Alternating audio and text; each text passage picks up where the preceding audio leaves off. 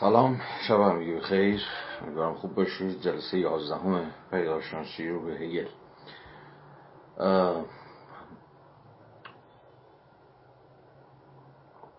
امروز وارد یکی از مهمترین چون که نوشتم در سری معرفی جلسه امشب. وارد یکی از مهمترین فرازهای مقدمه میشیم در واقع پیشگفتار. پاراگراف های 17 18 و 19 که یه جورایی مشهورترین یا بسیار خوانده شده ترین پاراگراف های پیشگفتاره و خب برای بحث ما بسیار حیاتی هن.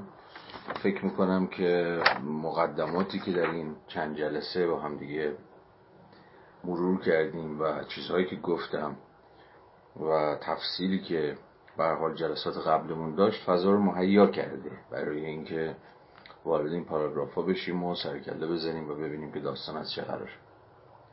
من موضوعات بسیاری بود که می‌خواستم امشب به روال جلسات گذشته مقدمتا یا ابتدای ورودمون به بحث هگل با شما مطرح بکنم ولی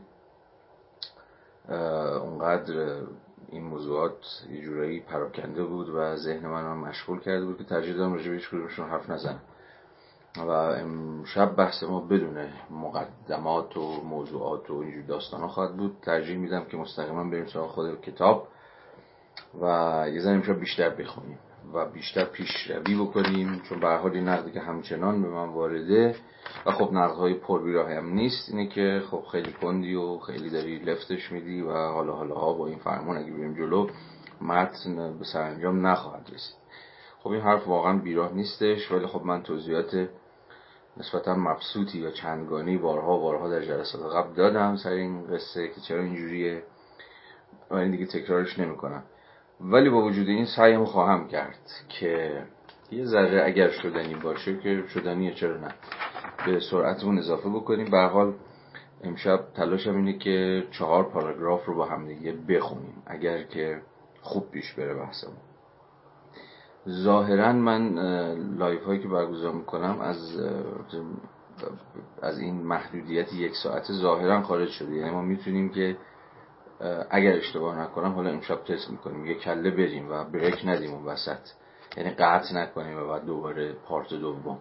اگر این اتفاق افتاد و لایو قطع نشد بعد از یک ساعت ما 9 و 5 دقیقه شروع کردیم دیگه. خب من ادامه خواهم داد و دیگه لایو قطع نمی‌کنم.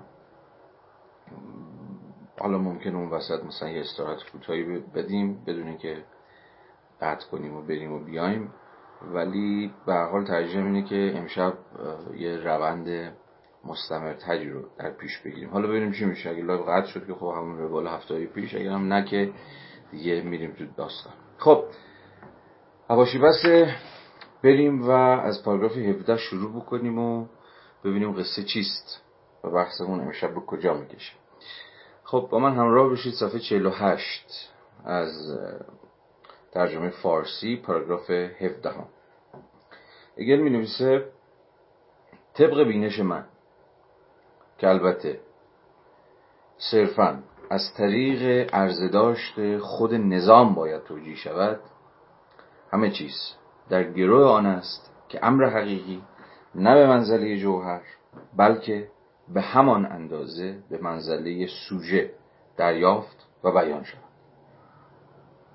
همزمان باید متذکر شد که جوهریت امر کلی را یا بیواسدگی دانش و نیز آن بیواسدگی را که هستی یا بیواسطگی برای دانش است در خودش در بر می‌گیرد.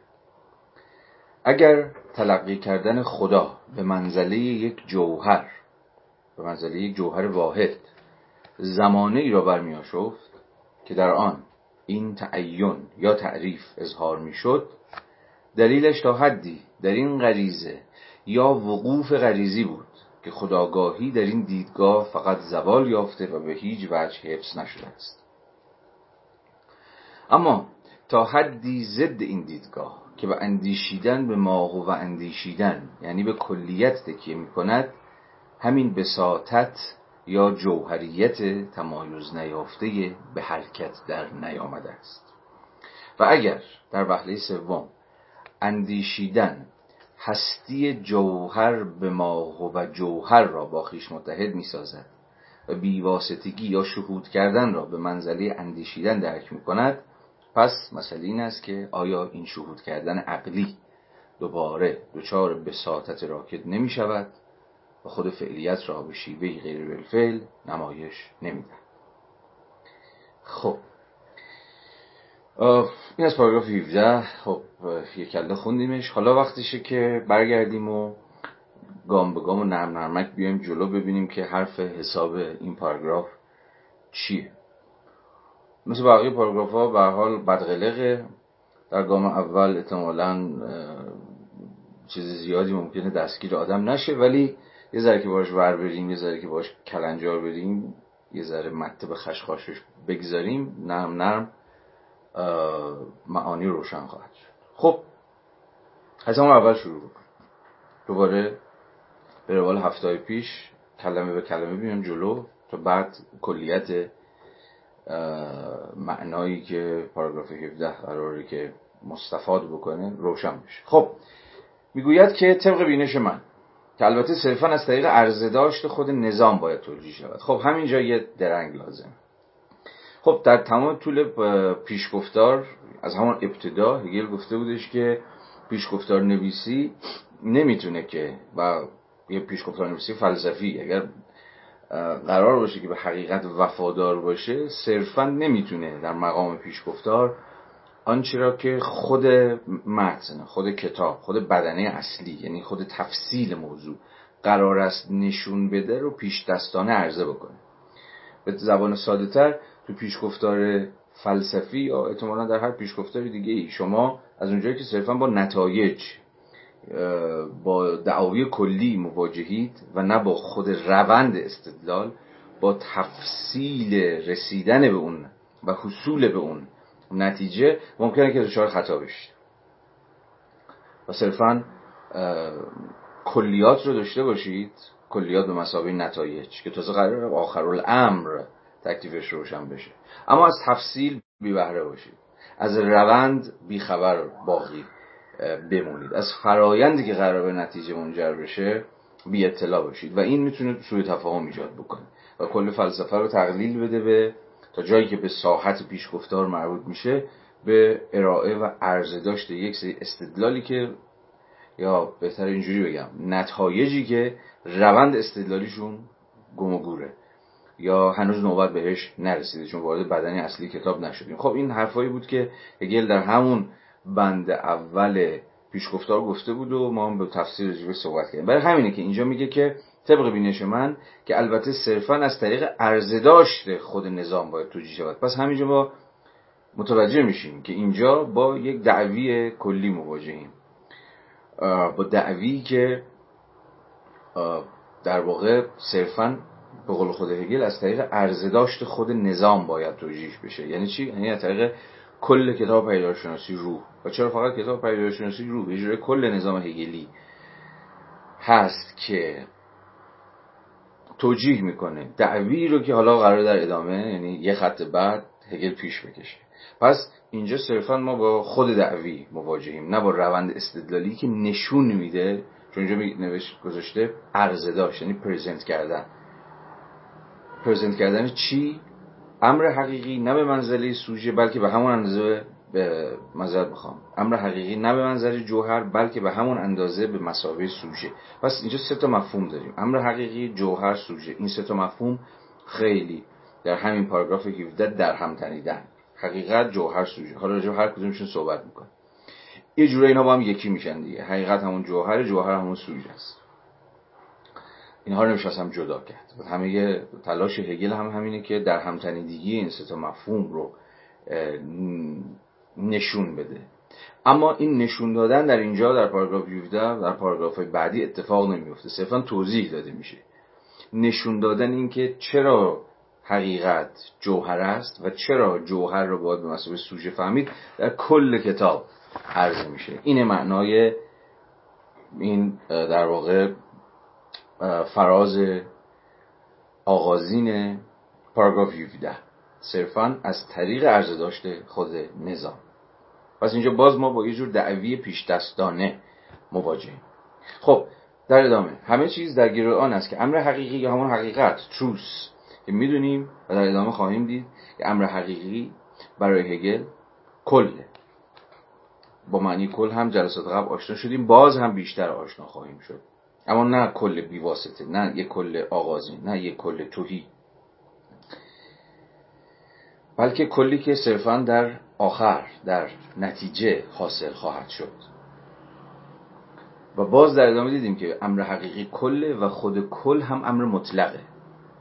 پس وقتی رجوع امر حقیقی یا امر حقیقی یا حقیقت داریم صحبت می‌کنیم تو هگل باز دو تا مفهوم دیگه هم هستن که در هم تنیدن حقیقت کل است. حقیقت امر مطلق است. راجع این مفاهیم هم هم قبلا صحبت کردیم هم بعدا باز به تفصیل صحبت خواهیم کرد. این در هم تنیدگی اینها رو باید گوشه چشم داشته باشیم.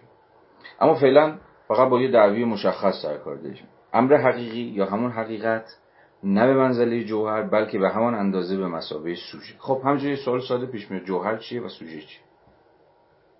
باید پاسخی برای ما داشته باشیم. خب اول جوهر یا همون substance. خب این مفهوم دست کم ریشش به فلسفه یونان برمیگرده دیگه. حالا چه در افلاطون و چه در ارسطو. بذار در ارسطو رو بگیریم و مثلا در متافیزیک در کتاب متافیزیک. خب جوهر به مثابه substratum substance از ریشه substratum در واقع لاتین معنای تحت و لفظیش میشه زیر نهاد ساب استراتوم یعنی ساب که به معنی زیره و استراتا به مسابه هر آن چیزیه که واسه لایه‌ای که یا امر مقرر و امر مستقریه که زیر یه چیزی قرار گرفته یا پایهاش روی مثلا زمین سفته. به این معنا substance یا substratum به مثابه زیر نهاد یا زیر تقرر یا چیزهایی شبیه به این میشه ترجمهش کرد در واقع یه جور امر سفت و ثابت و محکمه. یه جور بنیاد انگار یه جور foundation انگار یه جور شالوده است. یه چیزایی روش سوار میشه. هر چی که روش سوار بشه این فاندیشن قراره که محکم و ثابت و مقرر باقی بمونه. یعنی واجد جور ثبات جوهر. به مسابه زیر نهاد اینو یه لحظه داشته باشین. نکته دوم. حتما شنیدید دوگانه جوهر و عرض یا جوهر و عرضیات. اینو حتما به گوشتون خورده. حتی فلسفه هم نخونده باشید احتمالا شنیدید که ما از جوهر حرف می‌زنیم و از عرضیات حرف می‌زنیم. توی فلسفه کلاسیک حالا چه فلسفه یونانی حتی چه فلسفه اسلامی این دوگانه جوهر عرض خیلی به درد می‌خوره. الان اینجا و اینکه بفهمیم که داستان جوهر اصلا سر چیه خب وقتی دوگانه جوهر عرض صحبت میشه تو فلسفه کلاسیک فلسفه سنتی منظور چیه؟ باز جوهر یک هسته سخته یک هسته ثابته که تکون نمی‌خوره که تغییر پیدا نمی‌کنه. اون چیزی که تغییر می‌کنه عرضیاته. عرضیات تغییر می‌کنن. مثلا عرض یا همون accident خیلی جالبه معادل انگلیسی هم accident دیگه. accident ما به معنی حالا فنیش در فلسفه عرض و عرضیات ترجمه می‌کنیم اما یه ترجمه دیگه هم داره که خب ما بیشتر باش آشناییم دیگه. خیلی گویاست اینجا و خیلی به درد می‌خوره. تصادف. یعنی امور تصادفی. امور تصادفی یعنی چی؟ یعنی امور غیر ضروری. درسته؟ عرضیات امور اکسیدنتال هم. امور تصادفی هم. که هیچ ضرورتی براشون حاکم نیست. عرضیات من در مقام یک انسان چیه؟ اینه که مثلا چشمام قهوه‌ایه مثلا ریش دارم موم کوتاست جنسیتم مرده نمی‌دونم در شمال ایران دنیا آمدم ایرانی هم الان دارم به فارسی حرف می‌زنم و غیره و غیره. این همه عرضیاتی است بر یک جوهری به نام انسان. به زبان فلسفه سنتی دارم سخن میگم. پس جوهر که همون انسان بودن من باشه امریست که انگار فراسوی عرضیات وجود داره. یعنی این عرضیات رو از من بگیرید یه عرضیات دیگری بر من سوار بشه.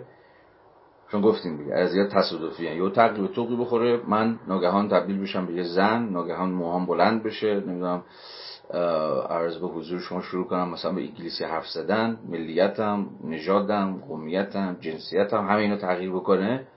چون که در قبال انسان های دیگه هم اینو میشه دید یعنی عرضیات متفاوت اکسیدنت های متفاوت. این چیزی از انسان بودن من کم نمی‌کنه نه؟ انسان بودن من به مسابقه جوهر سر جاشه عرضیات من تغییر کرده.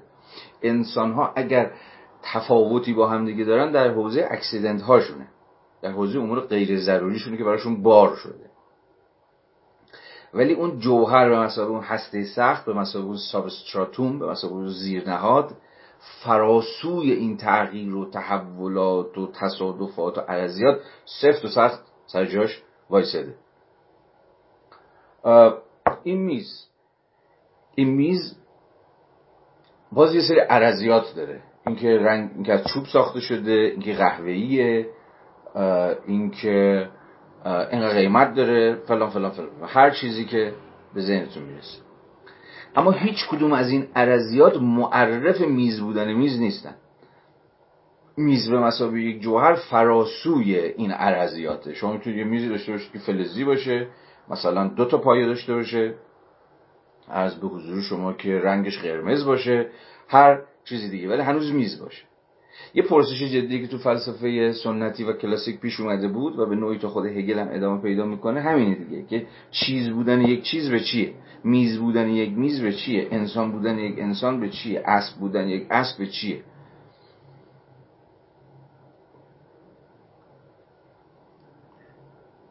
تصور بر این بود تصور بر این بود که فراسوی پس عرضیاتی که تغییر می‌کنن از این میز به اون میز تفاوت هست. از این انسان به اون انسان تفاوت هست. از این درخت به این درخت تفاوت هست.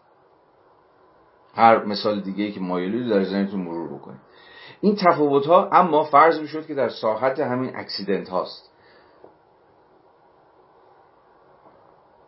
در ساحت عرضیات چیزی ما داریم به نام substance به نام جوهر که اون معرف یک جور identity ه هویت یک چیزه یک ابژه است. حالا این ابژه می‌خواد انسان باشه. ابژه می‌خواد هر چیز دیگه که می‌خواد تو ذهن شما هست باشه. پس فرض بر این بود که جوهر فراسوی عرضیات خودش معرف چیز بودن چیزه یا ابژه بودن ابژه است. بنابراین جوهر قرار بود معرف باشه. معرف آیدنتیتی معرف هویت. هویت یک چیز. اینکه یک چیز همچنان اون چیز باقی بمونه.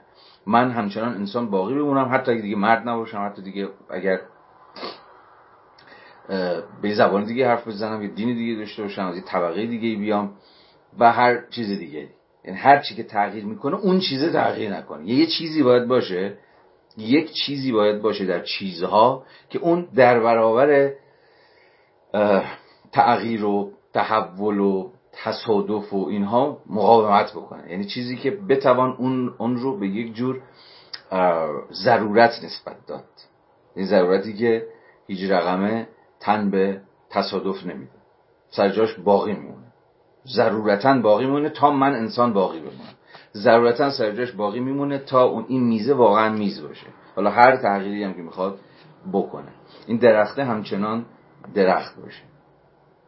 خب این که الان روشنه تا این کم و بیش فهم کم و بیش حالا با هزار و یک تبصره و نکته و حرف و حدیث ها و تفاوت هایی که تو خود فلسفه سنتی یا کلاسیک هست. ولی لب لباب فهم کلاسیک از جوهر چیزی شبیه به اینی که من الان خدمت شما عرض کردم. خب. حالا هگل حرفش چیه؟ میگه بله حقیقت باید مسئله جوهر فهمید. حقیقت جوهره. یعنی چیزی باید وجود داشته باشه یک سابستراتومی باید در کار باشه که بتواند معید هویت خود حقیقت باشه. اما از اینجا به بعدی که ما به معنای دقیق کلمه وارد فهم هگلی از مفهوم جوهر میشیم که کم و بیش همون انقلاب هگلیه در فلسفه. و اون که جوهر رو باید به مسابقه سوژه فهمید. حالا باز سوال بلافاصله ذهن همه ما شکل می‌گیره. خب حالا سوژه چیه؟ جوهر و سوژه. تا جایی که به جوهر مربوط می‌شد با این تعریفی که من داشتم تا الان از دست. به دست می‌دادم از جوهر خب مشخصه که جوهر ابژه است.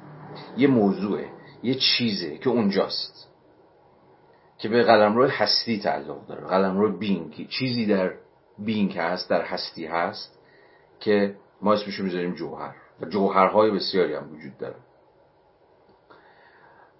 حالا وحدت انگاری جوهری هم داریم مثلا نزد اسپینوزا که فکر فقط یه جوهر وجود داره اونم اسمش خداونده و خداوند هم همون طبیعته. فقط این جوهر واحد حالتهای متفاوت به خودش می‌گیره. وگرنه جوهر جهان یه چیز بیشتر نیست. اونم خداست. خدا هم مساوی با طبیعته.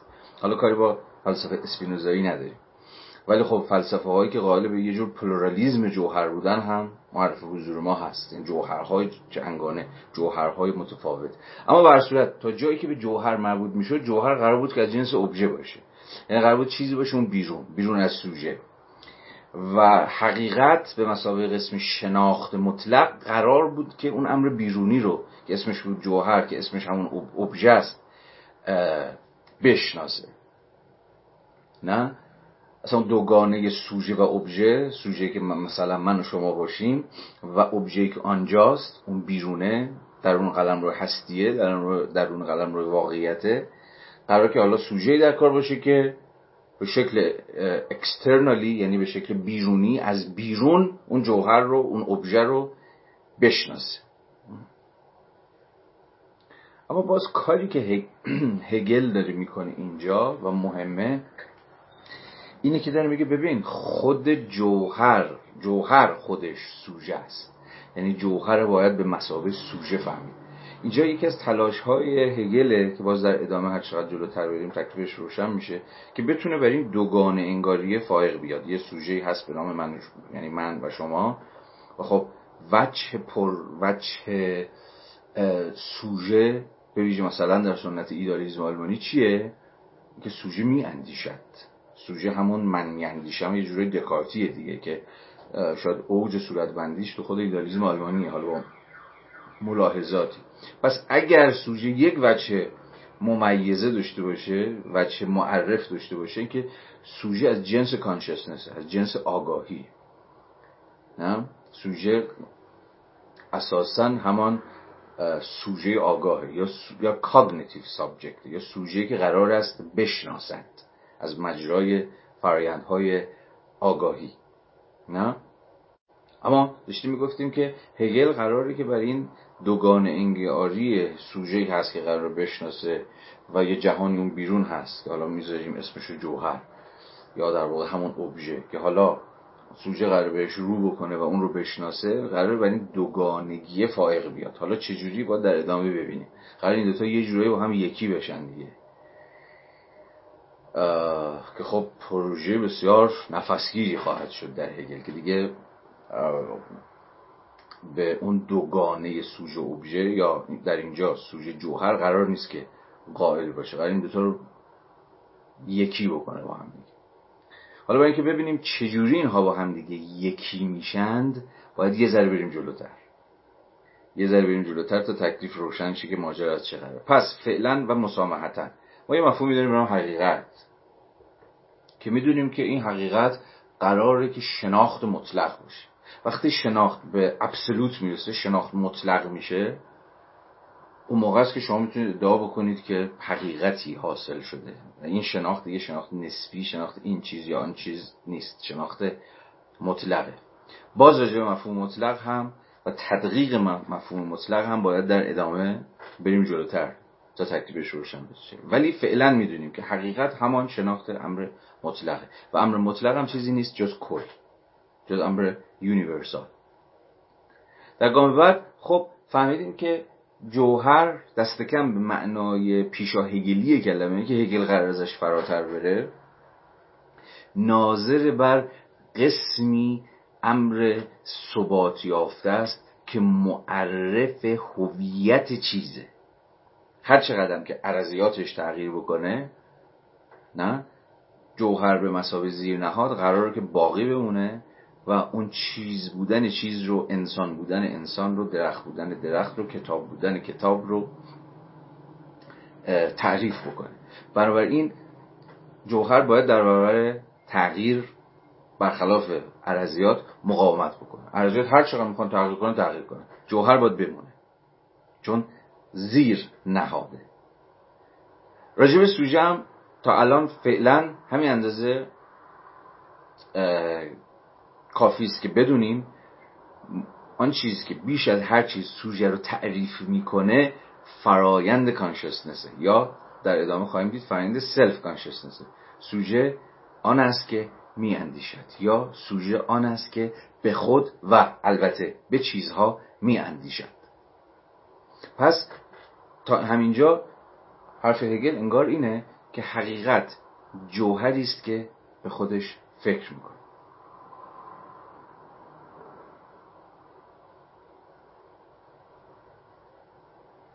حالا حالا.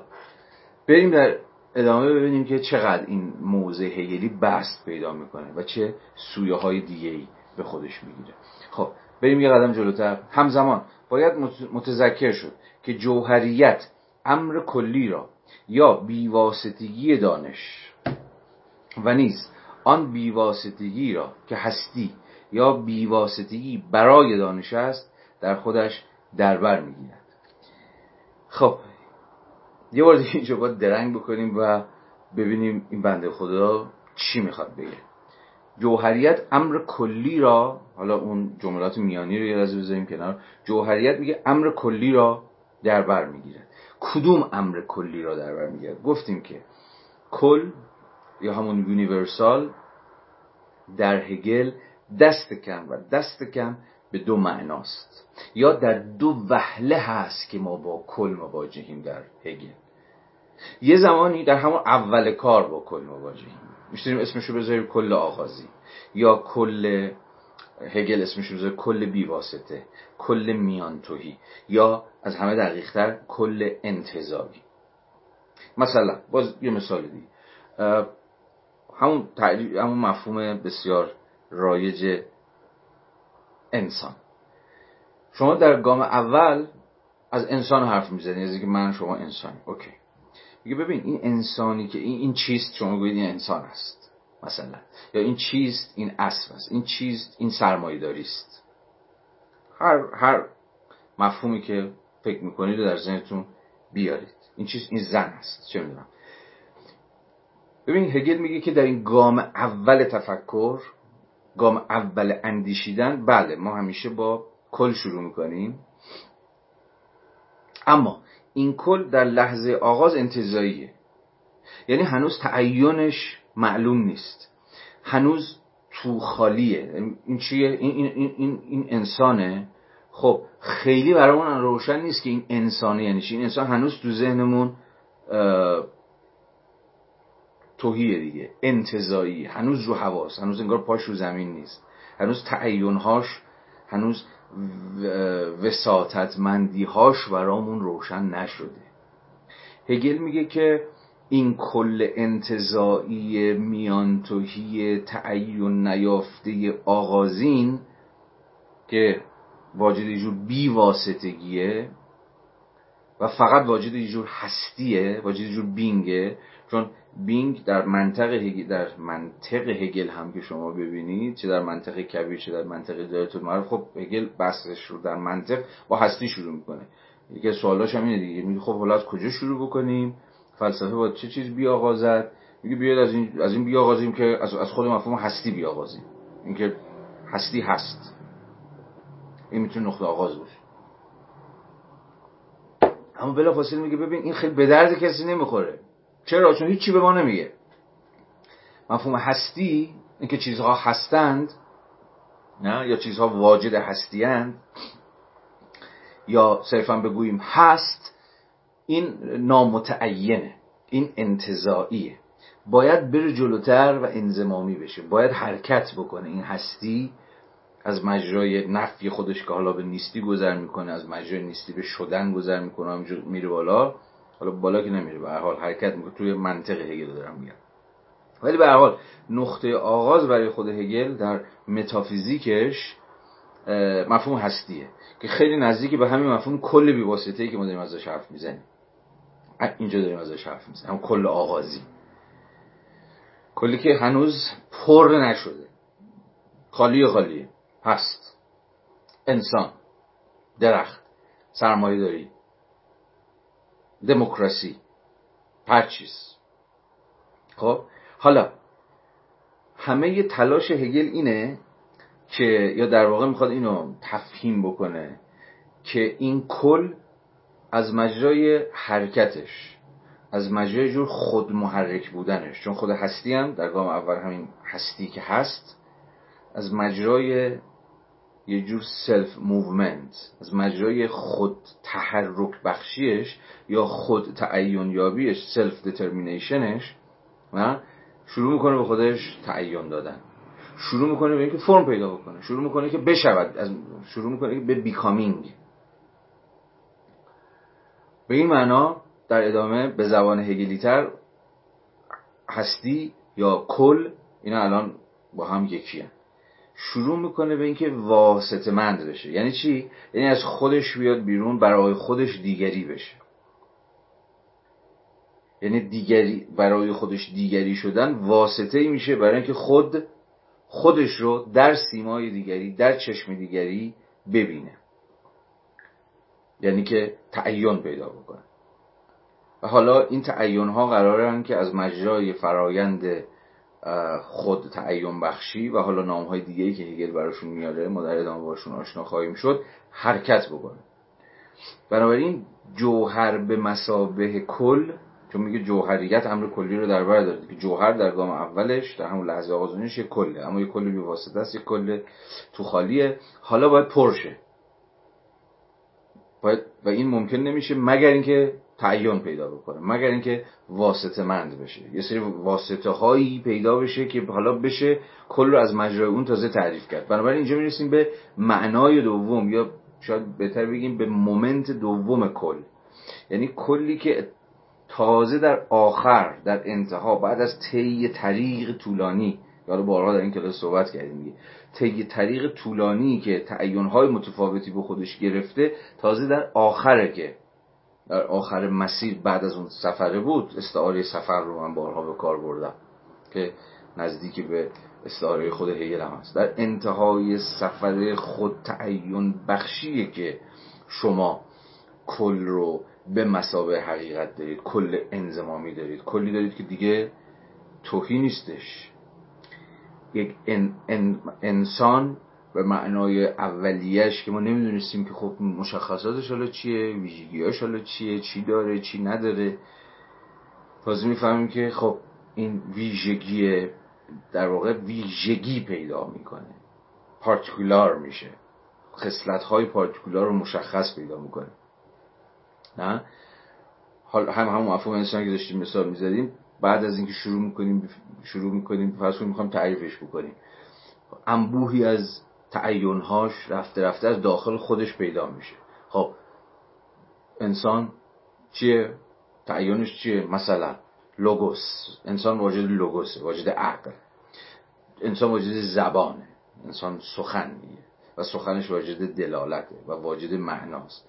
گام بعدی انسان درون پلیسه به زبان حال یونانی یعنی درون جامعه است. یعنی که با دیگرانه. یعنی که انسان بنیادن در نسبتش با دیگران تعریف میشه. میایم جلوتر انسان موجودی است که دولت تشکیل میده. انسان موجودی است که فلان فلان فلان فلان. برای هستی خود برای تداوم هستی خودش کار می‌کنه فرم های اجتماعی می‌سازه درگیر امرار معاش میشه و امرار معاشش فرم های سیاسی اقتصادی و اجتماعی می‌سازه و غیره و غیره و غیره. یعنی این انسانی که اول تو ذهنمون خیلی خالی بود نمی‌دونستیم چیه نمی‌دونستیم تعینهاش و معرفهاش چیه حالا به مرور می‌بینیم که هی متعینتر هی مشخصتر هی انزمامیتر میشه. و در انتها شما باز مفهوم انسان رو دارید. اما انسانی که به نوعی تجمیع تجمیع نمینه انباشتار همه اینا رو بریزید هم دیگه حالا شما انسان دارید. نه به حال ترکیب پیچیده ای از همه این تعین هاست که خیلی این انسان به مسابقه مفهوم کلی در آخر در نتیجه خیلی متفاوت از اون تعریف اولیه است که شما از انسان داشتید دیگه. فرض کنید که میگید سرمایه مثلا ایران سرمایه داری هست. خب اوکی ایران سرمایه داری هست. این در ما یک گذاری آغازین هیچی به شما نخواهد گفت. هیچی هیچی دستگیر شما نمیشه. خب یعنی چی ایران ایران یک کشور سرمایه داری است خیلی خب بیاد رجوع سرمایه حرف بزنیم. ببینیم اصلا شما به چی میگید سرمایه داری معرف های و تعین هایی که سرمایه داری سرمایه داری می‌کنه چی؟ حالا بعدا تازه بعد از اینکه تعین هاش معلوم شد حالا تازه میشه به این فکر کرد که حالا این تعین ها با یه ابژه‌ای با یه مستاقی با یه موضوعی به نام مثلا ایران و اقتصاد ایران حالا جور در میاد جور در نمیاد. اون حالا یه بحث دیگری است. ولی فقط تا جایی که به ساحت مفهوم مربوط میشه پس روشنه یا باید روشن باشه که چرا هگل میگه جوهر در گام نخست صرفا همان بیواسطگی دانشه. یعنی دانشی که هنوز واسطه هاش رو و تعین هاش رو و صورت ها و فرم هاش رو هنوز پیدا نکرد. و به این معنا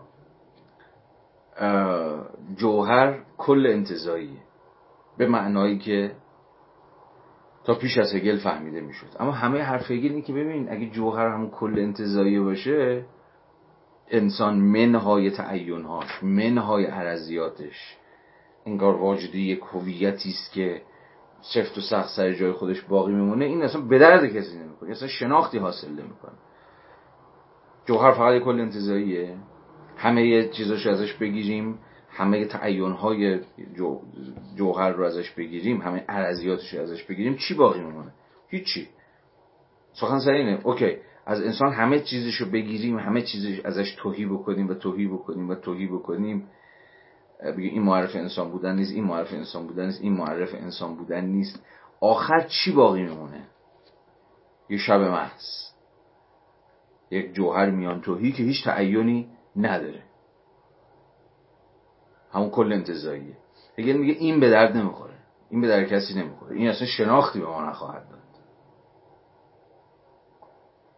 این همون بیواسطگی دانش. دانش بیواسطه هم عین یه آدمیه که هیچی نمی‌تونه راجبه جهان بگه راجبه چیزها بگه راجبه ابژه ها بگه. فقط می‌تواند بگوید چی؟ هست. خب، هست. بیشتر از این چی داری هیچی؟ متوجه این حالا ادامه بدیم. اگر تلقی کردن خدا به منزله یک جوهر واحد زمانی رو برمی خب اینجا منظورش همون اسپینوزا است دیگه گفته بودم که توی اسپینو... اسپینوزا خدا یه جوهر واحده که همه آنچه که هست عملا به نوعی حالات خود اون جوهر واحد به مسابقه خداست. یعنی هیچ چیزی بیرون از خدا یا بیرون از طبیعت وجود نداره. همه ما جل... حالاتی هست مودها حالاتی از خداوندی حالا ما وارد فلسفه اسپینوزا نمی‌خوام بشم خیلی بحث مفصلیه. خیلی هم در اینجا در هگل شناسی ها بسیار بحث شده که اینجا حالا هگل چقدر وفادارانه داره. اصلا اسپینوزا رو می‌خونه. اصلا الان محل بحث نیست که اسپینوزا چی میگه چی نمیگه. تفسیر هگل از اسپینوزا درسته غلطه وفادارانه است غیر وفادارانه است. اینها الان برای ما اینجا و در این مقام اهمیتی نداره. می‌خوام حرف هگل رو بفهمیم. حرفش الان روشن میشه. اگر تلقی کردن خود به منظر یک جوهر واحد زمانی را برمیاشفت که در آن این تعریف یا این تعین یا تعریف اظهار می‌شد دلیلش تا حدی در این غریزه یا وقوف غریزی بود که خداگاهی در این دیدگاه فقط زوال یافته و به هیچ وجه حفظ نشده است. خب همینجا خود هگل به شکل خیلی زمینی تعریفی از سوژه داره به دست میده. سوژه مسابقه خداگاهی. میگه ببین اون خدا به مسابقه جوهر واحدی که همه چیز توی این جوهره و همه تعین ها و تفاوت ها توی این جوهر همون خدا یا طبیعت یا هر اسمی که روش می‌ذاره قرار منحل بشه و به این معنا تفاوت ها بی تفاوت بشن. چون توی چیز همینه دیگه توی به حال اشکال وحدت انگاری وحدت وجود و اینها در نهایت راه به چی می‌برن؟ وحدت وجودی ها حالا ورژناشون هم متفاوته. تهش حرفشون چیه؟ بحث هفته پیش رو به خاطر بیارید. همه ما یکی هستیم نه؟ همه اونو که قائل به اینن که یک وحدتی حاکمه حرفشون در نهایت اینه که اصلا تفاوت ها مهم نیستن. تفاوت همین امور عرضی سوری بی اهمیتن. اون چیزی که مهمه این همین یکی بودن ماست. که ما همه مثلا از یک منشأیم یا همه در یک عرض به حضور شما که در یک جوهر اشتراک داریم. جوهرمون یکیه عرض در واقع عرضیات مثلا با هم دیگه متفاوتی خب این در گام اول ممکنه خیلی دموکراتیک هم به نظر بیاد. نه ظاهرا خیلی دموکراتیکه دیگه. آقا ما همه ما انسان هستیم. ما هممون حالا مثلا دو زدی ما هممون مثلا چیه این تفاوت ها رو انقدر پررنگ می‌کنید؟ بیاید به اون وحدت فکر کنیم. اون یکی بودن فکر این ظاهرا می‌تونه مولد حتی یه جور صلح و دوستی و دور هم باشیم و اینجور چیزا هم فهمیده بشه. چون که فهمیده می‌شود و می‌شد و می‌شود هنوز. اما اما از بحثایی که هفته پیش داشتیم فرازهای 15 و 16 و تذکری که هگل داره میده که تذکر به نظر من پر ویراهی نیست. و اون اینه که حواستون باشه یه جور وحدت انگاری انتظایی خیلی راحت می‌تونه به معنای شبی باشه که توش همه گاو ها سیاه یعنی به مسابقه کلی که همه تفاوت ها رو تو خودش بلعیده. و دیگه تفاوتی و دیگه تعینی و دیگه تمایزی وجود نداره. دیگه فردیت و تکینگی در کار نیست. چرا؟ چون همه ما زیر سایه کل داریم نفس می‌کشیم. یعنی اون چیزی که ممکن بود در گام اول به نظر برسه که وای وای چقدر قشنگه همه ما یکی هستیم پس اینقدر رو تفاوتمون دست نذاریم. خیلی راحت می‌تونه و ما تاریخ بشریت به کرات با این حقیقت مواجه شده که خود این دعوی خوشگل این دعوی وحدت انگارانه زیبا تا چه پای اتفاقا از مجرای حذف تفاوت ها می‌تونه سرکوبگر باشه. به نام کل حالا کل هم که اسمهای مشخصی داره در هر دوره تاریخی دیگه. به نام کل تفاوت ها حذف بشه هفته پیشم صحبت کرد. به نام ملت به نام خدا به نام خلق به نام وطن به نام منافع ملی. چه می‌دونم هر چیزی که بوی کل میده یا می‌تواند جایگزین کل بشه تکسر و تنوع و تفاوت و اختلاف رو بخورید. دقیقا قورتش بدید. جز جست دموکرات هم بگیری که ما همه از یه قماشیم ما همه اعضای یه خانواده ایم ما همه باید با هم دوست باشیم ما همه باید با هم یکی باشیم. مثلا نیست که ما نباید با هم دوست باشیم یا ما همه یکی نیستیم یا هر چیزی شبیه اینا. مسئله دفاع پذیری خود این گزاره نیست مسئله مخاطرات گزاره است یا مخاطرات حکمه. شاید یکی از رسالت های تفکر اصلا این باشه که همیشه پیش خودش فکر کنه همیشه پیش خودش فکر کنه که این گزاره خطراش چیه؟ اگه, اگه این حکم درست باشه چه مخاطراتی ممکنه با خودش بیاره؟ این نظرم یکی از رسالت یکی از رسالت های تفکره که دست کم شاخکاش تیز باشه. و بشنوه. جایی که حتی تنین به نظر خیلی آشتی جویانه است. تنین سخن خیلی سل طلبانه است. مثل انواع اقسام وحدت انگاری ها. اما مخاطرات وحدت انگاری هم بتونه فکر بهش بکنه و نشونش بده. فکر می‌کنم اینجا یکی از مزایای هگل دست کم در اینجا. حالا خود هگل با خود هگل هم داخل پرانتز با خود هگل هم بادم اینجوری تا کرده. چون که تا کردن. که مخاطرات حالا خود هگل چیه؟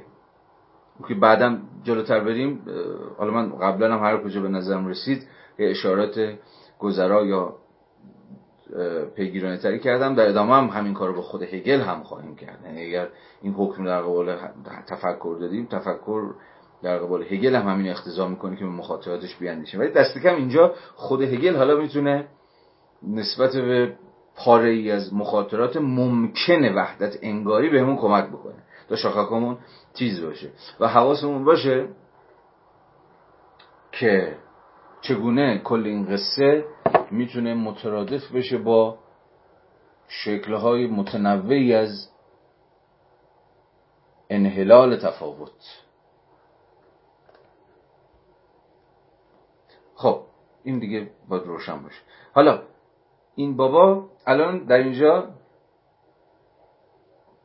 حرفی که داره می‌زنه ساده است. میگه داستان این بود که وقتی این وحدت انگاری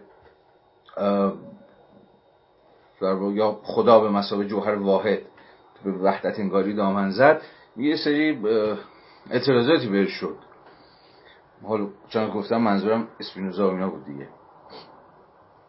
میگه که مزیت این اعتراض ها این بود که به شکل خیلی غریزی فهمیده بودن که این جوهر واحد فلان و فلان یه ویژگی خیلی عمده نداره. و اون که به مسابقه خداگاهی فهمیده نمیشه. یعنی این انگار جوهر یه چیزه صرف یه چیزیه که اون بیرونه. البته توی توی اسپینوزا که ما جوهر اون بیرون نیست چون ما خودمون توی جوهریم. به یه معنی اصلا چیزی وجود نداره اصلا بیرونی وجود نداره. کل جهان عرصه ایمننسیه عرصه درماندگاری اگر بخوام دقیق راجع به خود اسپینوزا سخن بگم. اما حالا فعلا اسپینوزا رو بذاریم کنار. خود صورت استدلال هگل رو بخوایم بفهمیم. حرفش اینه که انگار یه چیزی یه جوهری حالا هر نامی که می‌خواد داشته باشه هست و ارزم به حضور شما که این صرف جوهر هست فاقد امکان و فاقد قدرت خداگاهیه. یعنی دلیلش تا حدی در این غریزی یا وقوف غریزی بود که خداگاهی در این دیدگاه فقط زوال یافته و هیچ وجه حفظ نشده است. اما تا حدی حالا پس یکی از ویژگی ها این بود یکی از نقد این بود. جوهری که خداگاه نباشه جوهری که خودش اندیشنده نباشه یا جوهری که درونش با قسمی اندیشه ورزی گره نخورده باشه. یعنی چیزی که بعدا توی کل بعدا که نه کل سنت ایدالیسم آلمانی اسمش میشه در واقع این همانی هستی و اندیشه چون این با هم از هم جدا نیستن. هستی و اندیشه در هم تنیدن با هم دیگه. حرف اینه که اون جوهر انگاری اسپینوزایی هستی رو یا همون جوهر رو یا همون امر واحد رو از اندیشه جدا می‌کنه. انگار این هستی خود نمی اندیشیه یا انگار این هستی تجلی قسمی اندیشه یا قسمی عقل نیست. باید هگل رو به خاطر بیاریم. و هر حال این بابا کسیه که ادعاش اینه که ساحت خود ساحت فعلیت خود ساحت جهان خود عرصه تاریخ عرصه تجلی عقله. مسئله فقط این نیست که ما انسان ها اندیشه ورزیم و از مجرای اندیشه ورزیمون داریم. مثلا جهان رو عقلانی می‌کنیم یا جهان رو عقلانی داریم می‌فهمیم. همه تفاوت هگل با سنت قبل از خودش اینجاست.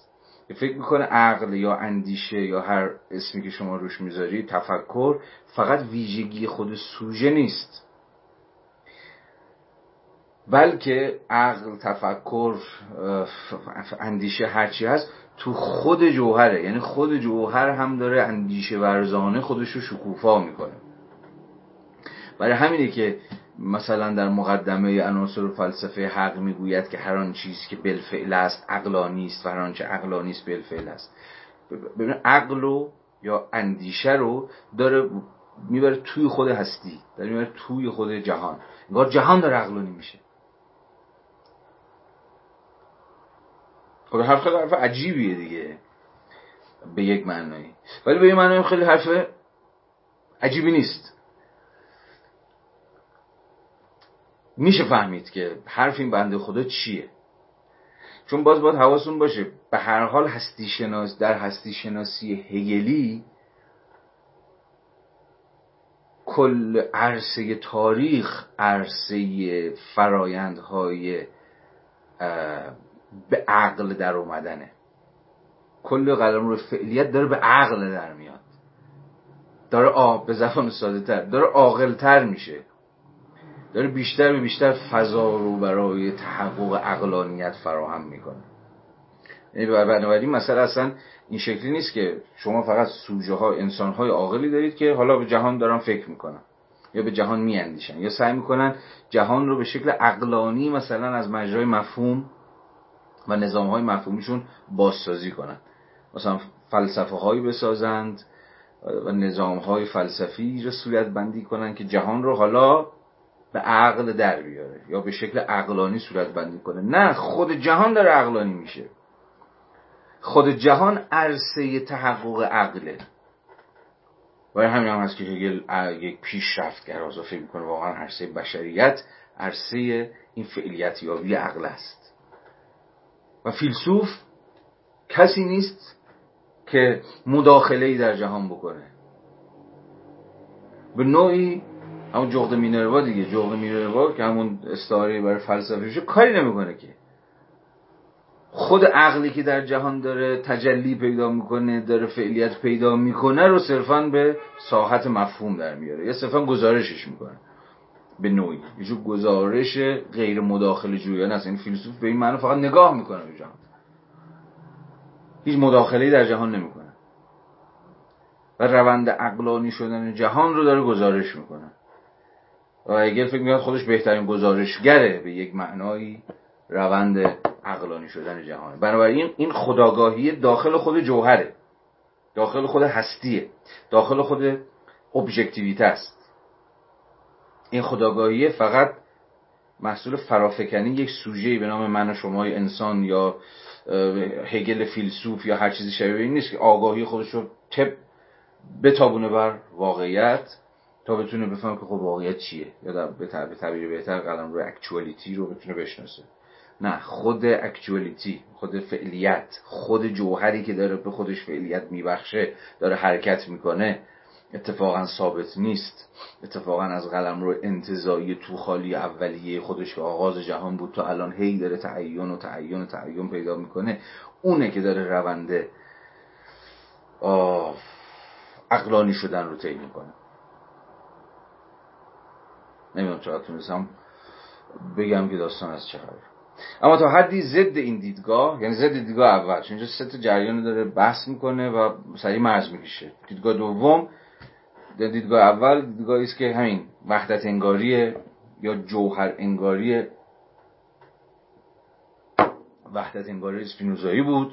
که فقط داستانش اینه که این جوهر انگار اصلا خداگاهی نداره. این جوهر نیست که خودش در واقع داره فرندهای خداگاهی رو پشت سر می‌گذاره. این خوبی نقد اولش بود. این مرزبندیش با جریان اول بود. حالا میری روی دومی. این شیفتر هم خیلی وقت شما متوجه نمیشید یا دست کم هگل خیلی بهتون کمک نمی‌کنه که متوجه شید. ای الان یهو شیفت کرد. الان یهو داره یه چیز دیگه حرف می‌زنه. و اینجا دقت بکنید. تازه چند جمله بعد میگه در وهله سوم شما تازه می‌فهمید که او دو تا وحده رو گفت حالا باید از هم جدا کنید پس وحده اول رو ما اسمشو می‌ذاریم اینجور جوهر انگاری وحدت باورانه. دیدگاه دوم چیه؟ اینه. اما تا حدی ضد این دیدگاه یعنی ضد دیدگاه اول که اندیشیدن به ماهو و اندیشیدن یعنی به کلیت تکیه می‌کند میگه اینم گیره. چیز اول چی بود؟ گرایش اول چی بود؟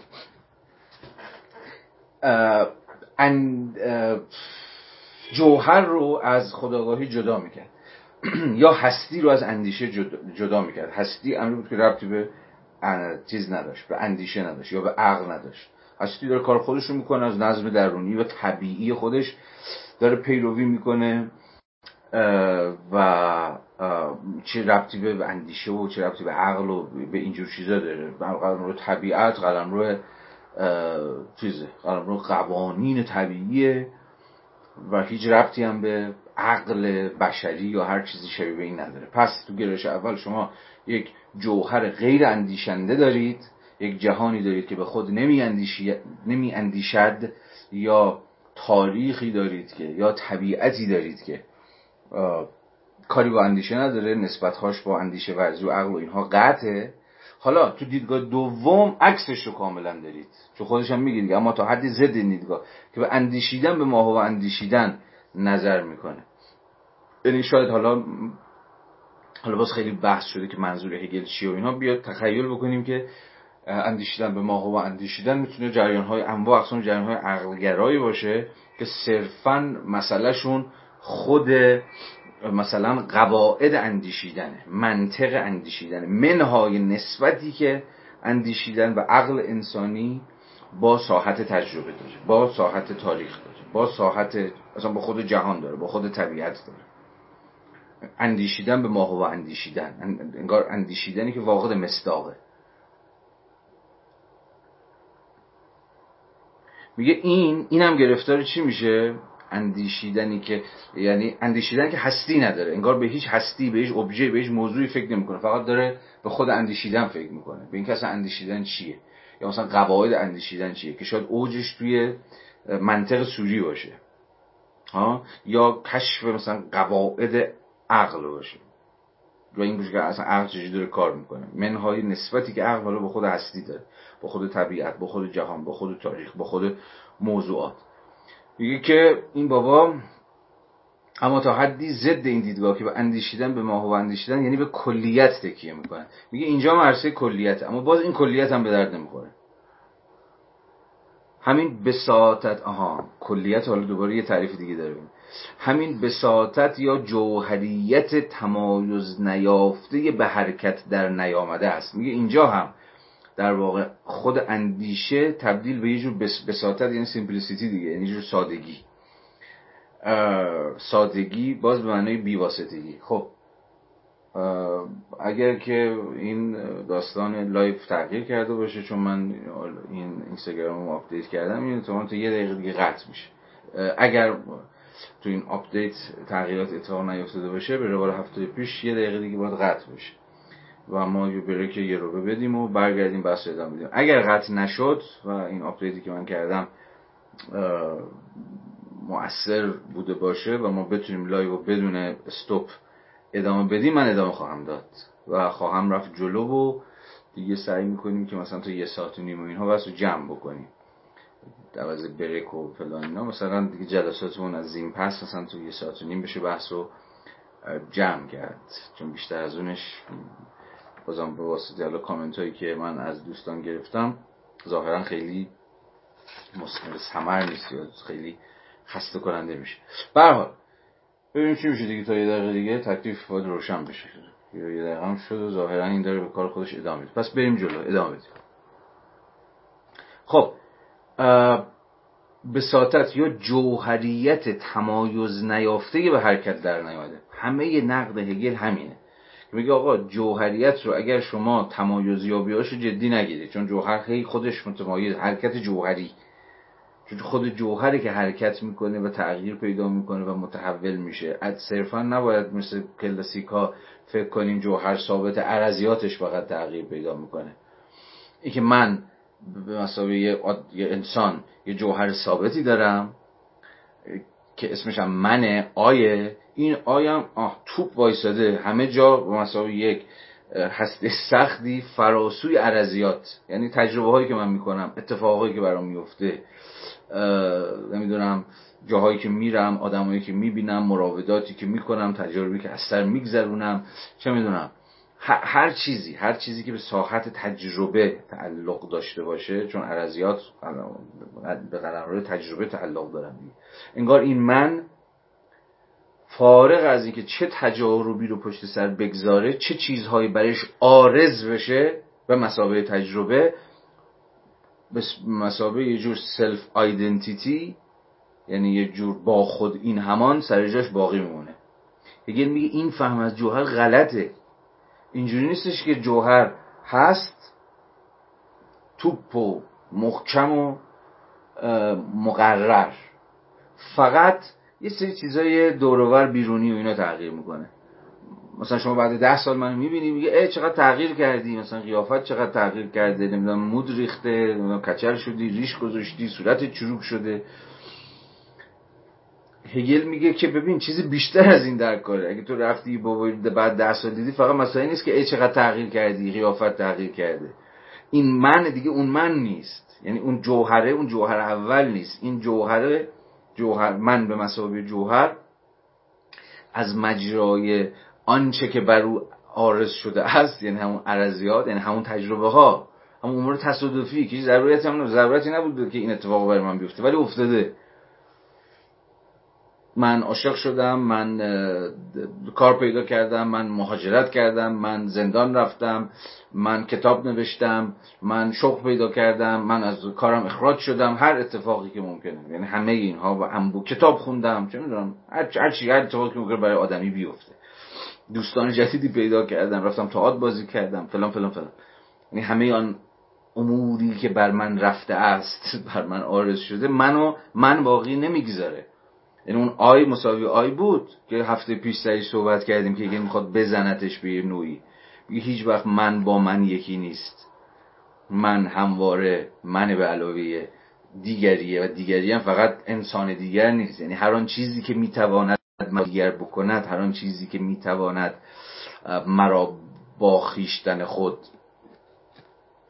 مرا با خیشتن خود مرا از خیشتن خود جدا بکنه و بیگانه بکنه. همه اینها به معنای دیگری. بنابراین اینجا روشنه که حرف این بنده خدا اینه که پس جوهر در خود فرو بسته مقرر با ثبات همون آی مساوی آی یا جوهر مساوی با جوهر که همون اصل این همانی باشه من همیشه با خودم یکیم این فریبنده است. چیزی که باید فهمید خود جوهریه که تمایز پیدا می‌کنه. به قول خودش جوهر تمایز نیافته و حرکت در نیامده میگه این گیره چنین فهمی چنین فهم ساده انگارانه ای از جوهر همون چیزی که باید ازش فاصله گرفت همون چیزی که باید شرشو کند.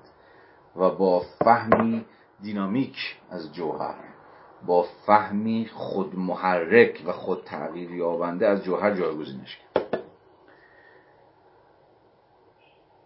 و در وحله سوم اندیشیدن هستی جوهر به ماه و جوهر را با خیش متحد می سازد و بیواسطگی یا شهود کردن را به منزله اندیشیدن درک می کند پس مسئله این است که آیا این شهود کردن عقلی دوباره دچار بساطت راکت. بساطت راکت. همه گیر اینه. بساطت لخت. همون سیم بساطت گفتیم چی؟ همون سیمپلیسیتی است و خود فعلیت را به شیوه غیر بالفعل نمایش نمیدن خب اینجا در گام چیز در گام دو سوم اول که یه جوری با اسپینوزا و اینا داشت دعوا می‌کرد. تو گام دوم اندیشیدن به ما و اندیشیدن مثلا شاید بیش از هر کسی با فیشته و اینها داشت مرزبندی می‌کرد. همونه که آی براش آی مساوی با آیه همیشه تو شلینگ دیگه. من مساوی به منه انگار و من یه جوهریه که از اول تا آخر انگار ثابت باقی میمونه. یک نقطه خود ارجایی است که فراسوی تجاربی که بر او می‌رود سفت و سخت سر جای خودش باقی مونه تو گام سوم یا با خودش گفت؟ آه در وهله سوم هم با شلینگ و اینها داره مرزبندی می‌کنه. که قائل جور شهود عقلی و اینها بودم من به مفهوم شهود عقلی بعدا الان اینجا وقتش نیست دوباره برمیگردم. اما نقدش به شلینگ و اینها چیه؟ باز همین بیواسطگی و شهود کردن به منزله اندیشیدن. بارها در همون جلسات قبل ما مفصل بحث کردیم که هگل تا چه پایه نمی‌خواد که اندیشیدن رو به مسابه شهود امر بی واسطه بفهمه. میگه اندیشیدن با شهود کردن با شهود کردنی که به هر حال مستلزم یک جور یکی شدن با ابژه است. شما وقتی چیزی رو شهود می‌کنید خب برای شهودتون خیلی استدلال مستدلال اینها ندارید که روند استدلالی نداره شهود کردن. شهود کردن از این جور آرزه است. شما شما آرز میشه.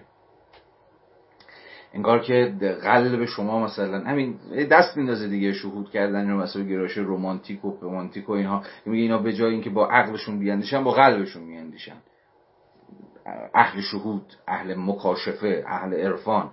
و عقل دین چه می‌دونم همه اینها. و اتفاقا اندیشیده با یه جور بیواسطگی یکی می‌کنن. چون می‌خوام واسطه رو بردارن. سوژه و ابژه. واسطه چیه؟ واسطه همیشه مفهومه تو فلسفه.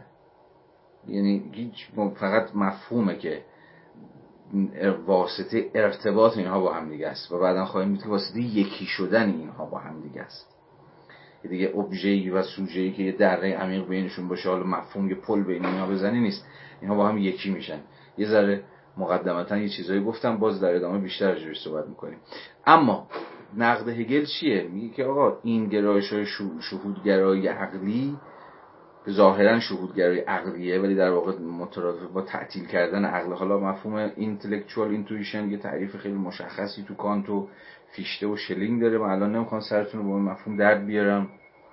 چون خیلی بحث فنی میشه. ولی فعلا همین اندازه بدونید. همین اندازه بدونید که مسئله هگل در نقد سومی که داره نقدی به جریان سومی که داره وارد می‌کنه هگل. در اینجا در واقع همین بیواسطگی است. شهود می‌خواد بیواسطه با ابژه یکی بشه. انگار سوژه در کاره از مجرای شهود می‌خواد دیگه هر فاصله یا هر شکافی بین خودش و ابژه رو از بین ببره. این اینکه می‌خواد شیرجه بزنه تو دریای معانی و قواسی بکنه و امر قدسی رو یا امر حقیقی رو یا امر مطلق رو ببله. باهاش یکی بشه. واسه همین که اغلب شهودگرایان چه حرف می‌زنن که هر واسطه ای رو باید بذاریم کنار زبان مفهوم ذهن عقل چه می‌دونم. الان هم همینه دیگه. الان هم هر شکل از شهودگرایی که حالا دکون دستگاه های خیلی متنوعی هم الان داره. متر... چیزش همینه دیگه دعویش اینه که این واسطه ها مزاحمه. مثلا زبان هجاب حقیقت است. زبان رو باید بریزید دور. مفهوم باید بریزید دور. باید یه جورایی سفره دلتو وا بکنی که خود امر قدسی حالا همون چیزی که ما اسمشو می‌ذاریم مثلا ابژه یا امر مطلق یا خداوند یا حقیقت یا هر چی که اسمشه. خودش به شکل بی واسطه شما رو در بر بگیر اما هگل میگه که ببین این در نهایت خود این هم مترادفه با یا دوچار جور بساطت راکد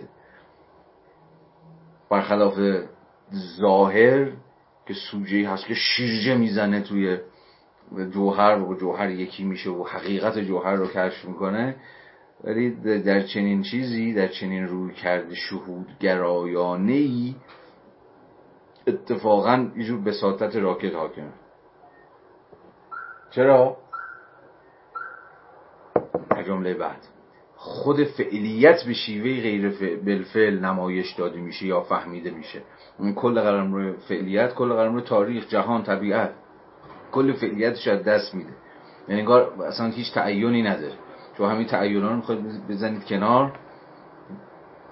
همین هم به نام اینکه آقای حجابی است که جلوی چشم ما رو می‌گیره جلوی حقیقت رو می‌گیره همین رو بذاری کنار تا بتونی که با جوهر با خدا با امر قدسی با چه می‌دونم اسمایی که داره دیگه یکی بشی. یعنی فعلیت رو پشت سر بگذارید. به معنی انگار اصلا یعنی چنین تفکری انگار اصلا حوصله و صبوری و تحمل امر منفی رو نداره یا کار امر منفی رو نداره. آنچنان که در پاراگراف 19 خواهیم خود هگل میگه ببین این فرایند مسیر پرسنگلاخیه. مسیر مسیر خداگاهی و مسیر طولانی و نفسگیریه. شهودگرایان یا دست کم تا جایی که داریم راجع به شهودگرایان حرف می‌زنیم اصلا حوصله‌شو ندارن. حوصله این جدیت و پیگیری و سخت کوشی رو ندارن که روح عرق بریزه. یعنی عرق ریزان این این فرایند خداگاهی محصول عرق ریزان روحه. تو چون حوصله این قصه ها رو ندارن سریع لباسشون رو می‌کنن میپرن تو. و ممکنه از غرق باشن. در امر در همین قواس دریای معانی باشن به زعم خودشون غرق بشن در امر سرمدی امر ابدی امر الهی امر قدسی هر چیزی شبیه. ولی هیچ اعتباری بهشون نیست. بقول هگل قبلا هم گفته بود در پاراگراف ده اینان از آنجا که خود را به قلیان بی غید و بند جوهر وامی نهند جوهر براشون حقیقت براشون امر شورمند پر قلیانی است که فقط باید خودشون رو به چیزش بسپارن به قلیانش بسپارن به شورمندیش بسپارن اینان از آنجا که خود را به قلیان بی قید و بند جوهر وامی نهند بر این گمانند که از طریق پوشاندن خداگاهی یعنی. یعنی هم پشت سر گذاشتن خداگاهی و کنار نهادن فهم فهم و زبان و مفهوم و همه اینها یا اون چیزی که بعدا هگل در پاراگراف 19 حزبش می‌ذاره کار امر منفی. پاراگراف 19 بله. همه اینا رو پشت سر می‌گذارن پوشاندن خداگاهی کنار نهادن فهم نور چشم خداونده همانان که خدا در خواب به آنها حکمت عطا می کند خب هگل همش اینا رو داره دست میندازه دیگه آنچنان که در پاراگراف 17 هم همین کار داره باشون می‌کنه. از این رو آن چیزی هم که اینان بدین گونه در واقع در خواب می‌گیرند و میزایند مشتی رویاست. خب هگل هر چی باشه رویا باف نیست. هر چی باشه. 18 پاراگراف 18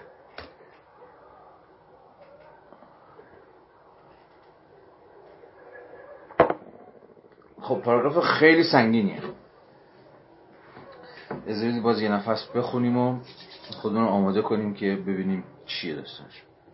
به علاوه جوهر زنده. همانا هستی است که در حقیقت سوژه است. یا به عبارت دیگر هستی است که در حقیقت فقط تا جایی بالفعل است که عبارت باشد از حرکت خود فرانهی یا وساطت برای خیش دیگری شدن با خیشتن خیش. این جوهر در مقام سوژه عبارت است از منفیت بسیط محض و درست از این طریق شقاق یافتن امر بسیط یا مضاعف شدن در تضاد نهنده ای که دوباره نفی این تفاوت بی تفاوت و نفی تقابل این تفاوت است. فقط این برابری خود احیا کننده یا این باستاب در دیگر بودگی به خیشتن خیش و نه وحدتی آغازین به ماه و وحیه یا وحدت بیواسطه به ماهیهیه امر حقیقی است. این امر حقیقی همانا فرایند شدن خیش است. دایره ای که پایان خیش را به منزله قایت خیش پیشفرض می‌گیرد و همین پایان خیش را به عنوان آغاز دارد و فقط از طریق تفسیر و پایان خیش بالفعل است. خب. یه ذره چیز بود دیگه ذره عجیب غریب بود این فراز. ولی بازم بهتون بگم هیچ چیز عجیب غریبی توش نیست. این مردک فقط داره ادا در میاره. و گول این جملات پرتمطراق نفسگیرش رو اصلا نخورید. حالا باز اینجا هم بذارید کلمه به کلمه بریم جلو. ببینید چیه دست ببینید که ساده است. اصلا پیچیده نیست. خب پاراگراف 18 یه بار دیگه حالا این بار از اول. به علاوه جوهر زنده. خب همینجا living substance. جوهری که زنده است. خب باید روشن باشه که همه اون چیزی که رفیقون تا اینجا داشت می‌گفت این بود که آقا اصلا فهم این فلسفه سنتی از جوهر یه چیز خیلی همین مرده تیپا خورده ای که اونجاست و باد و باران بباره زمین رو زمین رو چی میگن؟ جهان جهان رو باد ببره این جوهر و یک امر مرده سر جاشه و تکون نمی‌خوره و جاش انگار امنه. ببین این فهم مرده از جوهره. در صورتی که همه تلاش هگل اینه که جوهر رو با زندگی یکی کنه. اصلا زند... جوهر همون زندگیه. و زندگی زنده است. یعنی چی زندگی زنده است؟ یعنی همون حرکت با خود تمایز یابنده به حرکت در آمده است. زندگی داره حرکت می‌کنه. و از مجرای حرکتش و حرکتش چیه؟ تجربه کردنش دیگه. زندگی تجربه گراست هر چقدر ما آدم های محافظه کاری باشیم ولی خود زندگی تجربه گراست زندگی مدام در حال ماجراجویی. مدام در حال اینکه فرم های متفاوت رو یکی بعد از دیگری تجربه بکنه فرم رو بشکونه از فرم فراتر بره به زبان هگلی فرم یا صورت رو نفی بکنه و فرم های دیگه ای رو خودش بگیره. کل روند زندگی که با همون کل قلمرو تاریخی یکیه چیه؟ قلمرو به فرم هایی که از همدیگه فرا میرن. فرم های زندگی اجتماعی فرم هایی که ما می‌سازیم. فرم سیاسی فرم های اقتصادی فرم های اجتماعی فرم های دینی. فرم های تکنولوژیک نه؟ و این فرم ها مدام میشکنن. هیچ فرمی نیست که یک بار برای همیشه صلب سر جاش باقی بمونه.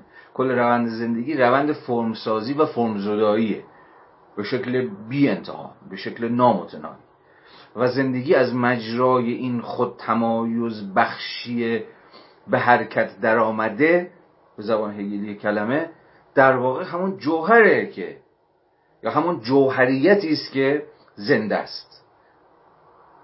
و داره تغییر می‌کنه داره حرکت می‌کنه داره صورت ها و فرم های متفاوتی به خودش می‌گیره. پس کاملا با به اون درک پیشاهگلی سنتی از جوهر مرده از جوهر ثابت که فقط عرضیاتش تغییر می‌کنن خودش همچنان تا آخر با خودش سلف آیدنتیکال با خودش خود این همان باقی میمونه و از باد و باران نیابد گزند سرکار نداریم دیگه در هگل پس کاملا فهمون داره جوهر عوض میشه. حالا دوباره به علاوه جوهر زنده همانا هستی است که در حقیقت سوژه است. حالا اینجا ما وارد یه سویه دیگه از خود مفهوم سوژه میشیم.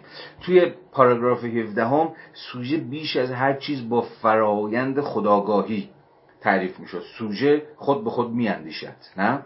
مزد می‌خوام. جوهر. جوهر سوژه است که به خودش میاندیشه. جوهر یعنی همون زندگی. به این به معنای هگلی جوهر زندگی تو هگل با هم یکی هم.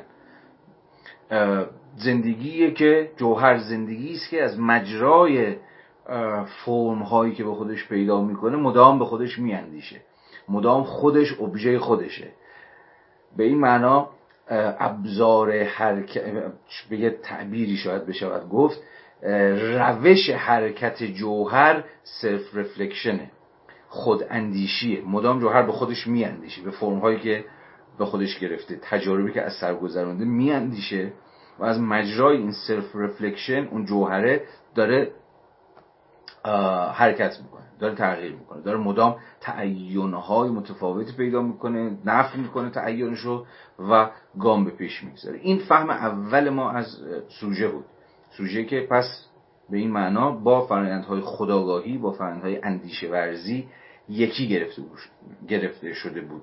بنابراین ما به این معنا با جوهر اندیشه ورز یا جوهری که به خود می اندیشد از مجرای سفلرکشن مواجه بودیم. اما در پاراگراف 18 یه سویه دیگه مفهوم سوژه پیدا می‌کنه. نه اینکه با سویه اول یا اون وجه اندیشه ورزانه سوژه بود تعارضی یا تفاوتی ایجاد شده باشه. نه سویه دیگه ای داره به سوژه اضافه میشه. و اونم اینه که سوژه فقط فرایندهای self reflection نیست یا سوژه فرایند self consciousness نیست. بلکه سوژه همون فرایند در عین حال self positing self positing یعنی خود. ترجمه کردم مترجمین ما به درستی خودفرانهی.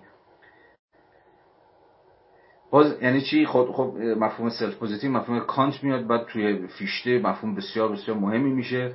جایی که ادعای فیشته اینه که I یا همون من به مثابه جوهر ویژگی بارزش اینه که self positing می‌کنه. یعنی خودش خودش رو وضع می‌کنه. posit کردن دیگه. posit کردن یعنی چیزی رو وضع کردن یعنی چیزی رو مقرر کردن. به معنی فلسفیش در واقع come into being. کار self positing اینه. come into being یعنی به هستی در آوردن به وجود آره دیگه به وجود آوردن. پس به این معنا سوژه فقط آن جوهری نیست که می اندیشد بلکه در عین حال و همزمان یا به قول هگل به همان اندازه سوژه آن جوهری است که خود خود را وضع می کند خود خود را مقرر می کند یا به تعبیر خود خودش رو به وجود میاره. حالا چجوری خودش رو چجوری کام این تو بینگ میشه؟ به هستی در میاد به وجود در میاد. از تا دقیقه دیگه الان می‌بینیم. پس یه بار دیگه به علاوه جوهر زنده همانا هستی است که در حقیقت سوژه است یا به عبارت دیگر. هستی است که در حقیقت فقط تا جای بالفعل است جوهر. یه هستیه که فقط تا جای بالفعله. پس جوهر قرار فعلیت پیدا بکنه. جوهر قرار نیستش که یک در خود فرو بستگی باشه یک, یک چیز سفت و سختی باشه که دورش پیچیده باشن لا یک زرورقی سرجاش سفت و محکم و ثابت باقی مونده باشه. فقط دورورش همون چیزی که ما اسمشو سنت فلسفه سنتی میذاشتیم عرضیات اونا باشن که فقط در خود جوهر خود سابستنس یا معنای دیگرش خود اسنس خود ذات. ذات باید بیاد بیرون. ذات باید فعلیت پیدا بکنه.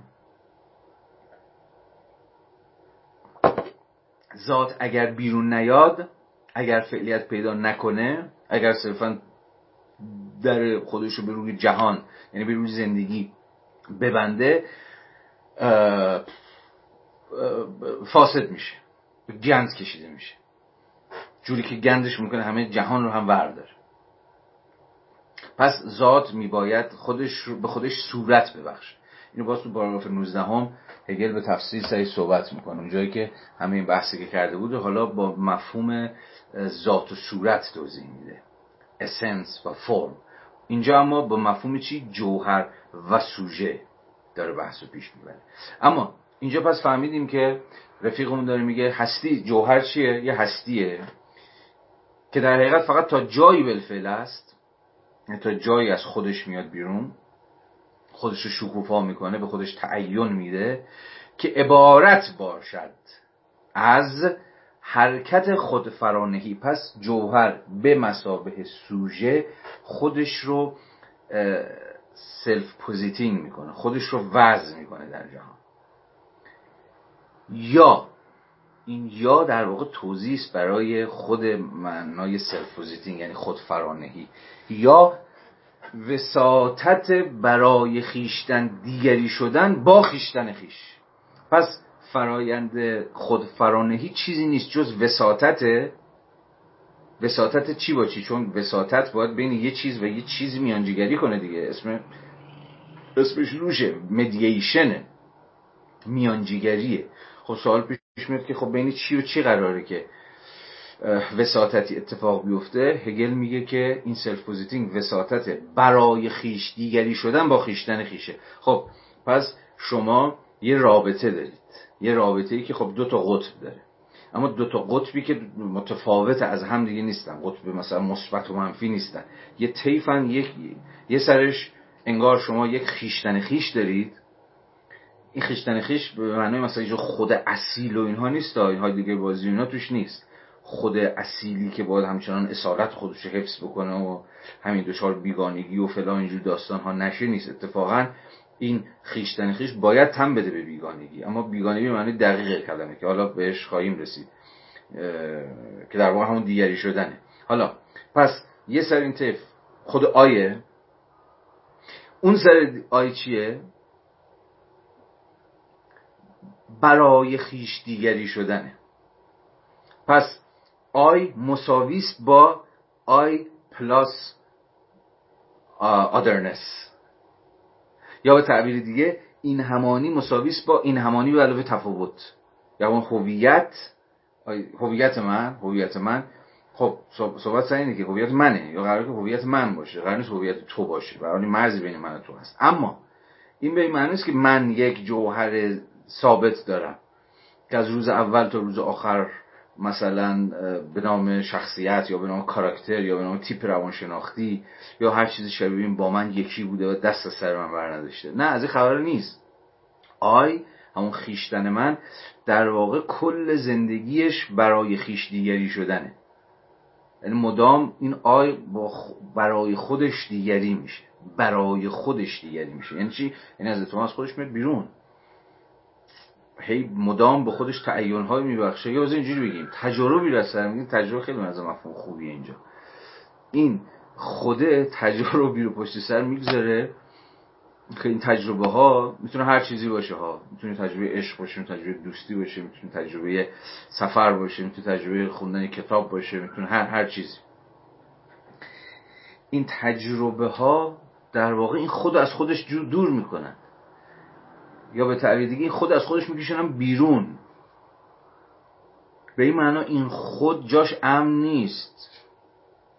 نمی‌تونه مطمئن باشه که از آغاز تا انتهای سفر همون خود باقی میمونه.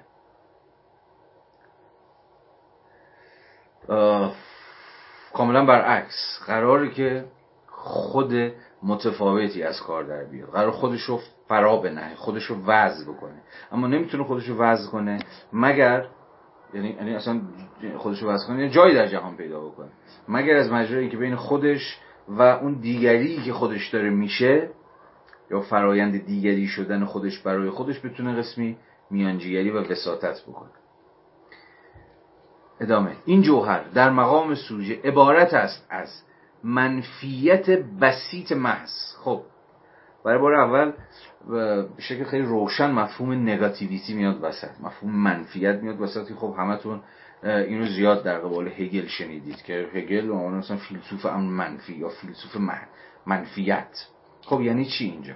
چرا میگه جوهر به مسابقه سوژه منفیت؟ منفیت محض. نگاتیو یه جور پیور نگاتیویتی یعنی چی نگاتیویتی در اینجا؟ نفی خصلت اون منفیت یا نفی کنندگی سوژه چیه؟ در اینجا نفی همون فرارویه یعنی negativity همون trans transcending transcending یعنی فراروندگی یعنی استعلا جستن. باز یعنی چی؟ در واقع سوژه واجد یک نیروه واجد یک قدرت به و اونم دقیقا قدرت نفیه. قدرت قدرت یه جور نه. قدرت نگفتن قدرت سلب. قدرت کنار زدن. کنار زدن چی؟ نف کردن چی؟ تعین. هر تعیینی و تعین در واقع چیه؟ مرز. چیزها متعینن به شرط اینکه مرزی داشته باشن. این لیوان متعینه دترمینیته چرا؟ چون مرزی داره.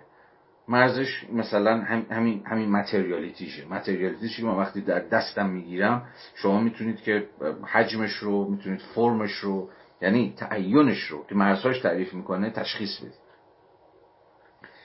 هگل جمله رو زیاد از اسپینوزا نقل می‌کنه که حالا بحث این که این جمله اصلا از اسپینوزا هست یا از اسپینوزا نیست حالا اونم اهمیت نداره. ولی اون جمله که حالا سوی هگلیش بیشتر برای ما مهمه اینه که میگه که تعین نفی است. خود تعین نفیه. باز این یعنی چی؟ یعنی چیزی که متعین باشه مثل این لیوان. چون می‌تونم بگم این لیوان است دیگه. این لیوان هم یک حجم مشخصی یک امتداد مشخصی در جهان داره نه؟ میگه که این این لیوان این چیز متعین حالا هر هر چیزی که متعینه حالا در مثال ما این لیوانه. میگه که امر متعین نفی یعنی چی؟ یعنی از مجرای تعین یافتنش نفی می‌کنه. چی رو؟ آنچه که نیست رو. به زبان ساده این لیوان است. okay. یعنی یعنی تعینش رو داریم میگیم دیگه determination ش رو یا حتی تعریفش رو این لیوان است. okay امر متعین. اما در عین حال داریم میگیم که این کتاب نیست. داریم میگیم که این لپتاپ نیست. داریم میگیم این میز نیست. اینا رو نمیگیم ما ولی به شکل همزمان همه اینها گوشه ذهن ما هست. یعنی واسه همینه که هگل به نقل حالا از اسپینوزا میگه تعین نفیه. وقتی شما به امر متعین برخورد می‌کنید می‌گویید این است به این بودگی برخورد می‌کنید. میگه این این است. هر چیز همزمان این تعینه چیزهایی رو که نیست رو داره نفی می‌کنه دیگه. میگه من من من حسامم و اصغر نیستم و تقی نیستم و زهرا نیستم و ایکس نیستم و ایگرگ نیستم. هم هر امر متعینی به نوعی داره نفی می‌کنه چیزهای دیگر رو. یعنی آن چرا که نیست رو. یا به تعبیری هر I یی داره not I رو نفی می‌کنه. یا از مجرای مرزگذاری با نات آیه که یعنی نمنه که. آره دیگه نمن. که داره به من خودش تعین میبخشه. از ها حالا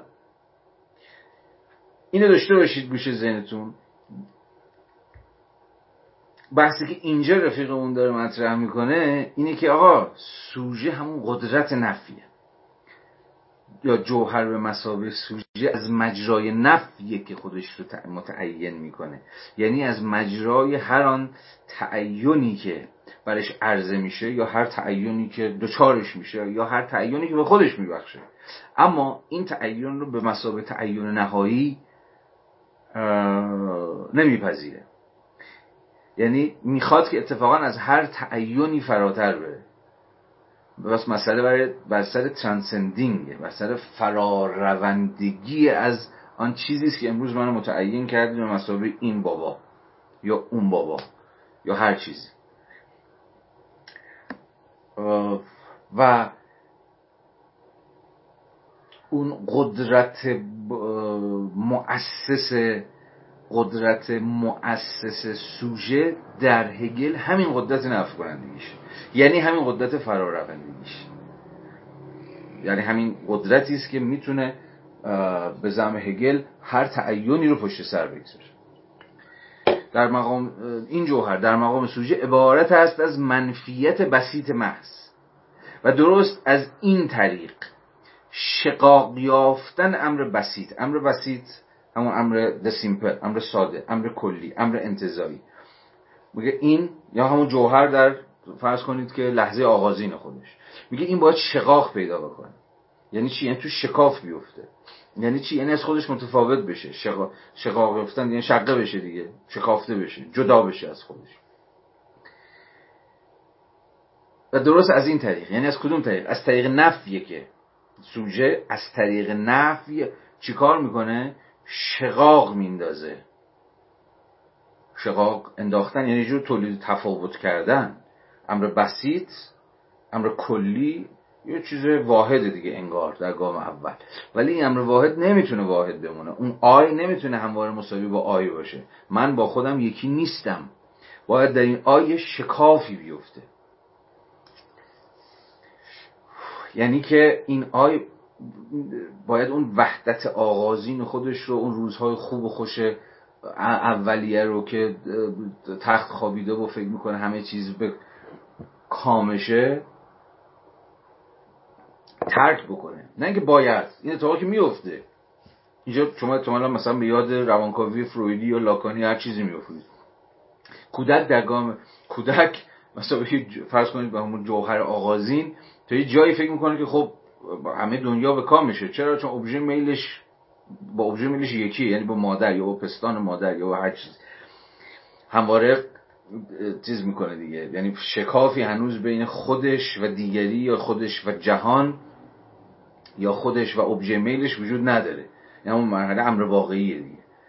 the real ه اما تو مرحله imaginary تو مرحله تصویری یعنی جایی که حالا از حیث اون قصه ای که لاکان تعریف می‌کنه قصه است البته دیگه. نه که قصه که چیز دروغین ها ولی حالا برای جایی تو مرحله imaginary کودک خودش رو وقتی تو آینه می‌بینه تازه می‌فهمه که ای یه چیزی جدا از مادر. مادر اون وره این این وره این خودش یه تعین چیزی داره یه تعین مستقلی داره. با مادر خودش یکی نیست. یعنی شکاف خودش با جهان رو با کل جهان اونجا تازه اتفاق میفته و اونجاست که دوچار این میشه که دوچار یه جور آیدنتیتی میشه دیگه. یعنی یه هویت تصویری خیالی اولیه که ازش به عنوان من یاد می‌کنه که البته این من اینو بعد از اینکه وارد مرحله قلمرو نمادین میشه قلمرو نمادین همون قلمرو زبانه یعنی که تازه اونجا اصلا با مفهوم من ساخته میشونه حالا کار به ظریف لاکانیش نداریم. ولی می‌خوام بگم خود اون شکافه جدا شدن سوژه یا جوهر به مسابه سوژه از بقیه جهان که بفهمه یه وحدت آغازین نیستش به زبانهای مختلفی توی سنت های فکری متفاوتی بیان شده چیز عجیب غریبی هم نیست. هگل هم اینجا داره همینو میگه. داره میگه که یه بار دیگه این جوهر در مقام سوژه عبارت است از منفیت بسید محض. اوکی. و درست از این طریق یعنی از طریق این منفیته که قرار نفع بکنه قرار این تعین رو بشکونه. این تعین اولیه رو بشکونه شقاق یافتن امر بسیط. امر سیمپل همون کل امر انتظایی اولیه اون جوهر گوگولی نخستین قرار تو شکاف بیفته. یا آها مضاعف شدن در تضاد نهنده ای چی داره میگه؟ مضاعف شدن مضاعف شدن یعنی doubling در انگار دو تا میشه. جوهر مساوی سوژه. همون فرض کنید I. خب I مساوی با I بود ظاهرا در گام اول. ولی بعد دیدیم که نه این I مساوی این این این, این وحدت این امر واحده این وحدت آغازینه تو شکاف میفته من و یه دیگری. هگل هم داره همین میگه. میگه در این امر بسیط یه شقاق میفته یا مضاعف میشه امر مزا... جوهر میشه. من و من آی و, و نات آی من و نه من و جالب اینه که فقط مضاعف نمیشه. مضاعف شدن در تضاد نهنده است که. یعنی یه تنشی هست. تنشی هست. و اون وحدت آغازین اون جوهر که شکافته میشه تو شقاق میفته. فقط تولید یه تفاوت ساده نیست که تو جای خودت من جای خودم. من زندگی خودم می‌کنم تو زندگی خودت از این حرفا نیست. بین این دوتا تنشی در می‌گیره. مضاعف شدن در تضاد نهنده ای که دوباره نفی این تفاوت بی تفاوت و نفی تقابل این تفاوت است. یعنی نه تنها این مضاعف شدن در تضاد نهنده این مضاعف شدن مسئول چی بود؟ یه نفی آغازی. یه نفی در کاره که جوهر رو میتر کنه. وحدت آغازین جوهر رو منفجر می‌کنه. یه شقاق توش میندازه. یک مضاعف شدن درش توش میندازه. این مضاعف شدن اما در مضاعف شدن در تضاد نهنده است. یک جور تقابل یا همین تضاد بین من I و not I اما قراره که دوباره این I و not I توی پروسه ای نفی این تفاوت این تفاوتی که در خود جوهر ایجاد شد و جوهر از درون شقاق پیدا کرد. حالا خود این شقاق خود این دوگانه شدن خود این بیگانه شدن من با خودم دیگری شدن من برای خودم خود این تفاوت باید حالا نفی بشه یا قراره که نفی بشه. و نفی تقابل این تفاوت است. یعنی کل اینها یعنی جوهر دوباره یعنی اینجاست که هگل بحثش رو تموم نمی‌کنه یا محدود نمی‌کنه به اینکه آقا جوهر باید شکافته بشه هی با چند پاره بشه بعد به این معنی که از خود روسی خب پس وحدت کجا برقرار میشه؟ اصلا من که اینجوری در, چیز میشه که دود میشه میشه هوا چلتکه میشه فرگمنتد میشه تیکه پاره میشه. اگر که هر تجربه یا این مدام بخواد در شقاق ایجاد کنه مدام خودشو از خودش جدا کنه خودشو از خودش بیگانه بکنه فلان فلان خب کجا کجا به کی اصلا منی باقی میمونه؟ من هیچی دود میشه. دود میشه تو هوا. مثلا به حال هگل که از حالا خوشون بیاد یا بدون بیاد به حال هگل از این سوژه اسکیزوفرن که دفاع نمی‌کنه. در نهایت می‌خواد اتفاقا وحدت سوژه رو نگه داره. وحدت من رو می‌خواد نگه داره. اما می‌خواد بگه ببین این وحدت من برخلاف وحدت منی که مثلا کسی مثل فیشته میگه وحدتی نیست که از اول تا آخر ادامه داشته باشه. این وحدت از مجرای اول شقاق میگذره شکاف ایجاد میشه. من با خودم دیگری میشم من از خودم بیگانه میشم. اما همه سخن بر سر اینه که جوهر باید بتونه این بیگانگی رو دوباره بکشه تو خودش. به قول این بابا چی میگه؟ دوباره نفی این تفاوت بی تفاوت. یعنی باید بتونه این تفاوت رو به یک نوعی بی تفاوت بکنه. و نفی تقابل این تفاوته. همه داستان همه تنش تو هگل اینجاست. که این میشه نفی دوم. نفی اول چی بود؟ شکافی نفی اول شکافی در دل وحدت میاندازه. نه؟ من از خودم جدا می‌کنه. من از خودم بیگانه می‌کنه. اما یه نفی دیگری باید بیاد که خود این نفی رو نفی کنه که تا دوباره وحدت من ممکن بشه. اما وحدتی که از مجرای این تفاوت گذشته. من دیگه می‌دونم که دیگری هم در منه. من با اون کودک اولیه‌ای که فکر می‌کرد که هنوز با مامان خودش با اوبژه میل خودش یکیه. آنچه را که می‌خواد همواره در بر داره.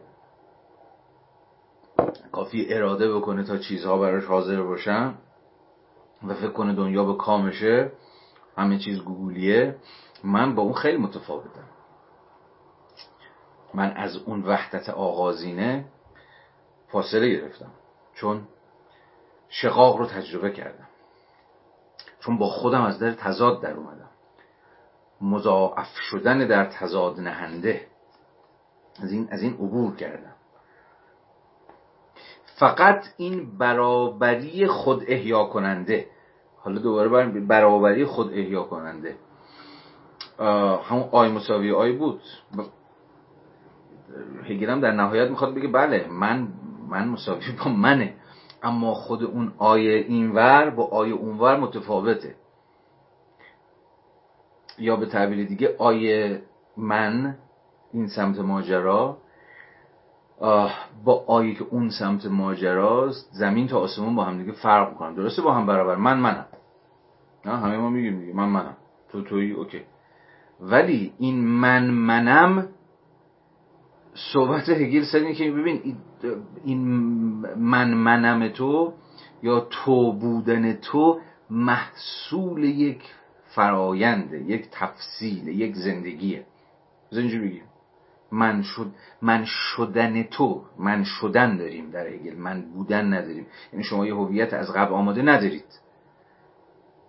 بنابراین به هر چیزی که از قبل به شما داده شده بخواید آویزون بشید سر خودتون شیرین مالیدید اگه بخواد من خودتون رو به اتکای چون طبقتون قومیتتون زبانتون جنسیتتون هر چیز شبیه این تعریف بکنید من آقا همینم اینا همه چی هن؟ اینا امور داده شدن. اینا اموری هن که از همون اول تو همون وحدت آغازین با من بودن. خیلی هم تصادفی خیلی هم بدون هیچ مبنایی بدون هیچ استدلالی بدون هیچ انتخابی بدون هیچ ضرورتی. من شدن وجود داره. یعنی منی که باید یعنی من منم نیست یا تو تویی نیست تو قرار تو بشی من قرار من بشم. و این یعنی زندگی.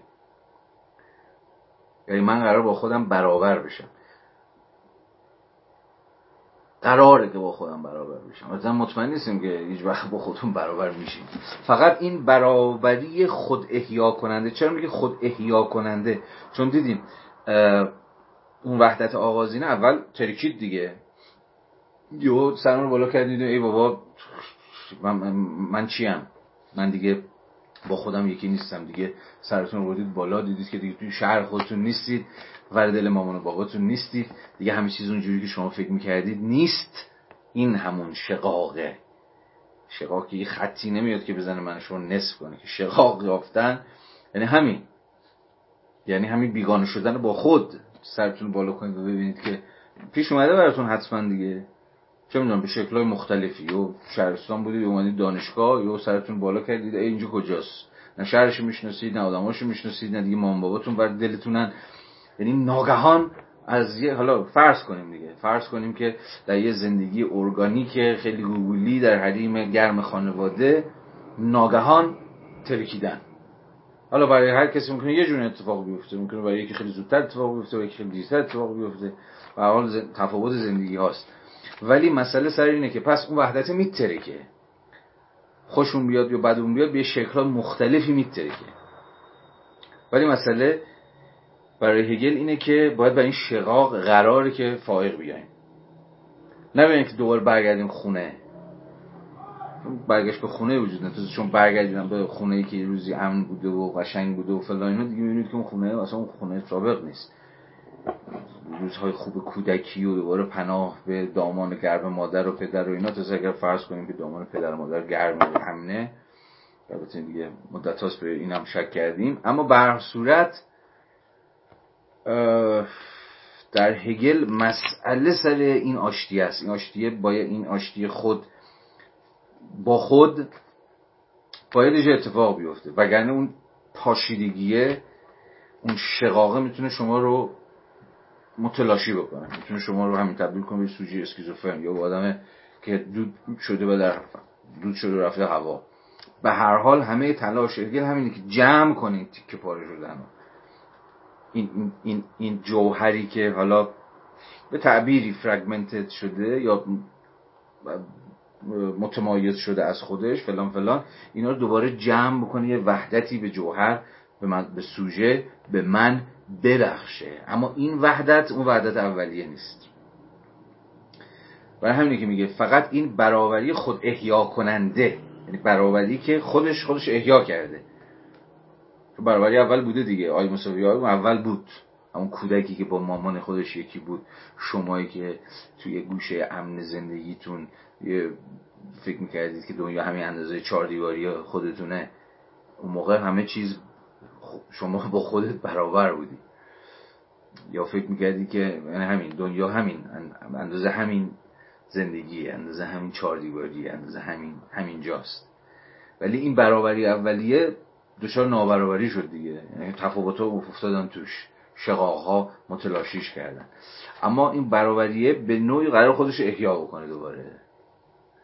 یعنی همون فرهنگ آشتی هگلی. فقط این برابری خود احیا کننده یا این بازتاب در دیگر بودگی به خویشتن خویش. بازتاب اینجا یکی از باز مفاهیم مهم هگلی. reflection reflection یعنی چی؟ هم بازتاب دیگه. حالا شما می‌تونید باستاب چی در چی؟ باستاب پاسخ. باستاب در دیگر بودگی به خیشتن خیش. یعنی دیگر بودگی من یعنی همون زندگی هم. کل تجربه های زندگی هم. که منو برای خودم دیگری کرده حالا در خیشتن من رفلکت میشه یعنی در خیشتن من حاضر بنابراین من آی من انگار یه جور آ... انگار یه چیزی حالا استعاری انگار آینه است که کل این قلمرو دیگر بودگی زندگی من درش خودش رو رفلکت کرده. یعنی self-reflection هم به این معناست. خود در واقع خود اندیشی یا خود باز اندیشی یعنی همین دیگه. یعنی چی؟ self-reflection یعنی من یعنی حالا بعضی خیلی هم ترجمهش بکنن خود بازتابندگی یعنی بازتاب همه آنچه که بر من رفته است به درون خود من. یعنی خود من موضوع اندیشم. یعنی من خودم که دارم به خودم فکر می‌کنم و به یه نوعی قرار خودم رو جمع بکنم. اما چی دارم فکر می‌کنم؟ بر همه اون چیزی که امروز حالا باستابش در وجود من افتاده. فقط این برابری خود احیا کننده یا این باستاب در دیگر بودگی بخیشتن خیش. و نه وحدتی آغازین به ماهیهیه حالا ماهیهیه رو ولش کنی یعنی به خودی خود. و نه وحدتی آغازی. پس ببین باز اینجا داره وحدت آغازین رو می‌زنه. میگه وحدت آغازین که هیچ چی سپریش کردیم رفت و تموم شد. چیزی که وجود داره حالا باستاب این دیگر بودگی در منه. یا وحدت بیواسطه. یا وحدت بیواسطه امر حقیقی است. این امر حقیقی یادتونه امر حقیقی همون جوهر بود جوهر همون سوژه بود. درسته؟ اینا با هم این ستا یکی بودن دیگه. حالا میگه این امر حقیقیه یعنی جوهر یعنی سوژه همانا فرایند شدن خیشه است. دایره ای که آها اینجا جالبه. خیلی تعبیر عجیبیه. به این معنی داره میگه کل زندگی شبیه دایره است.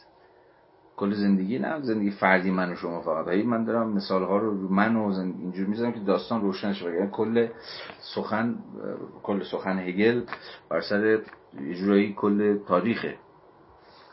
این امر حقیقی همون آفرینده شدن خیش است. دایره ای که حالا باز با همون من توضیحش میده. با همون آی یا آی به مسابقه جوهری که سوژه است. دایره ای که پایان خیش را دایره چیه؟ خب شما دوباره برمیگردید به نقطه اول دیگه. یعنی اون وحدت یا اون این همانی یا اون هویت یا اون برابری که اول بود همون وحدت آغازین شما باید پشت سرش بذارید. بله معلومه. زندگی اینو اختزام می‌کنه حقیقت اینو اختزام می‌کنه. حقیقت فقط بعد از اینکه شما چش چهارتون باز شد ممکنه خودش رو به شما نشون بده. ولی داستان تو هگل اینه که این حرکت دایره ایه یعنی چون برمیگرد به نقطه آغاز. اما این نقطه آغاز در این نقطه پایان هم هست.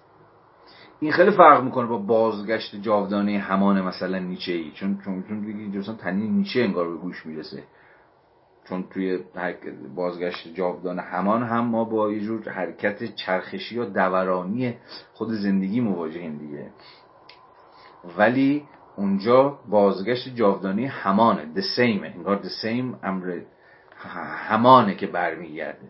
حالا توی نیچه و تفسیرهای نیچه خیلی بحثی پیچیده است که اصلا همان واقعا همان نیست چون هیچ وقت همان بر نمیگرده یا چیزی به تکرار وجود نداره. تکرار همیشه تکراری تفاوته یا هر تکراری تفاوت‌های خودش رو تولید می‌کنه. برای هیچ وقت بازگشت جاودانه همان نیست.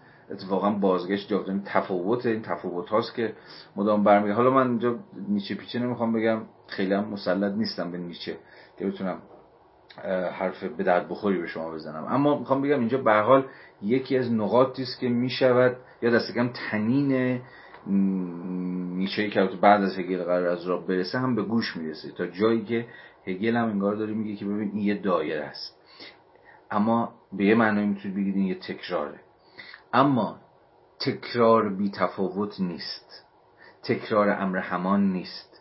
تکراری نیستش که اول و آخرش یکی باشن.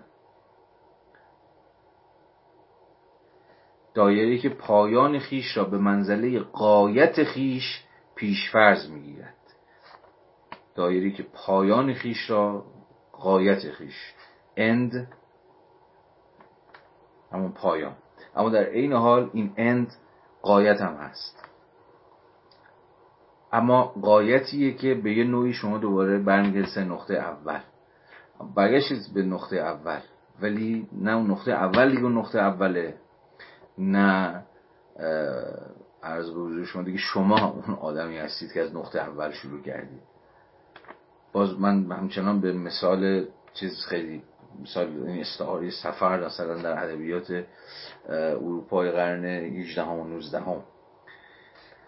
سفری که طرف خونش می‌زنه بیرون بالاخره بعد سالها هم برمیگرده. ولی وقتی برمیگرده دیگه اون آدم نیست که. اون خونه هم دیگه اون خونه نیست. پس به این معنا درسته که نقطه اول و آخر یکیه ولی زمینی تا آسمانی تفاوت هست. درسته دوباره اون برابری خود احیا کننده اتفاق افتاده. ولی بین دو, دو طرف معادله برابری بنیادن تفاوت هست و یکی از پیچیدگی های ماجراست. شما رابطه برابری دارید من مساوی با من ولی به طرز غریبی این معادله برابری نابرابره. چون آیا این ور با آیا اون ور زمین و آسمون بینشون فاصله افتاده. دایره که پایان خیش را به منزله قایت خیش پیشفرز می‌گیرد و همین پایان خیش را به عنوان آغاز دارد. و فقط از طریق تفصیل و پایان خیش بالفعل است. خیلی مهمه. یعنی اون تمام اون چیزی که مهم میشه تفصیل ماجراست. روند. خود این مسیر خود این حرکتی که یعنی بیشتر از اون چیزی که قایت مهم باشه یا پایان مهم باشه یا حتی آغاز مهم باشه آغاز و پایان یکی هن. هر کدوم هم اهمیت و جایگاه خودشون دارن. ولی اون چیزی که مهمه و فعلیت کل این زندگیه این زندگی دایره وار انگار تفصیل ماجراست. یعنی شرح زندگی. این اینکه یه بابایی رو مینشونی فرض کنیم و شروع می‌کنیم زندگی خودتو گفتن. خود این شرح ما وقع این تفصیل این روند این exposition اینه که مهمه که در همون ابتدای پاراگراف 17 می‌گفت صرفا از طریق عرضه داشت خود این نظام باید توجیه شود. عرضه داشت خود این نظام یعنی همین چیزهایی که گفته بود عرضه داشتش در واقع میشه تفصیل کل زندگی که پیداشناسی رو داستان این تفصیل است. این از آغاز تا پایان است. کلی فاصله بین این دوتاست کلش که دایره است انگار. ولی من این مسیری که این دایره داره طی می‌کنه تا دوباره وحدت آغازینی که داشت رو بعد از طی طریقی بسیار طولانی حالا در بند 19 خواهیم دید. دیگه بس رفته بعد. در بند 19 خواهیم دید که می‌گوید که چی؟ جدی مستلزم کل این مسیر کل این تفصیل مستلزم جدیت درد بردباری و کار امر منفیه. حالا هفته پیشم یه عنایت بهش داشتیم. خب دو تا پاراگراف خوندیم. حالا بعدی نبود. دیگه اینجوری. اجازه بدید ابتدای بند 19 بحثمون رو متوقف بکنیم.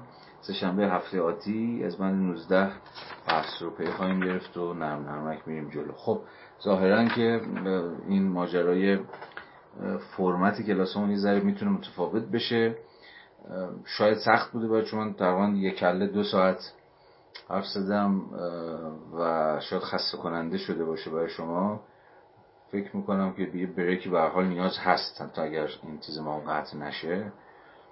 از هفته بعد همون یه ساعت یه ساعتش می‌کنیم. حالا بدونین که live قطع بکنیم و وسط ده دقیقه رو من live قطع نمی‌کنم ولی میریم استراحت می‌کنیم. برمیگردیم بنابراین داستان این شکلی خواهد شد. حال مرسی از اینکه تا الان تحمل کردید و پیگیر بحث بودید. امیدوارم که دست کم بخشی از پر پیچ و تابی های این فرازهای هیگل براتون روشن شده باشه. مرسی. شب همگی بخیر. تا بعد.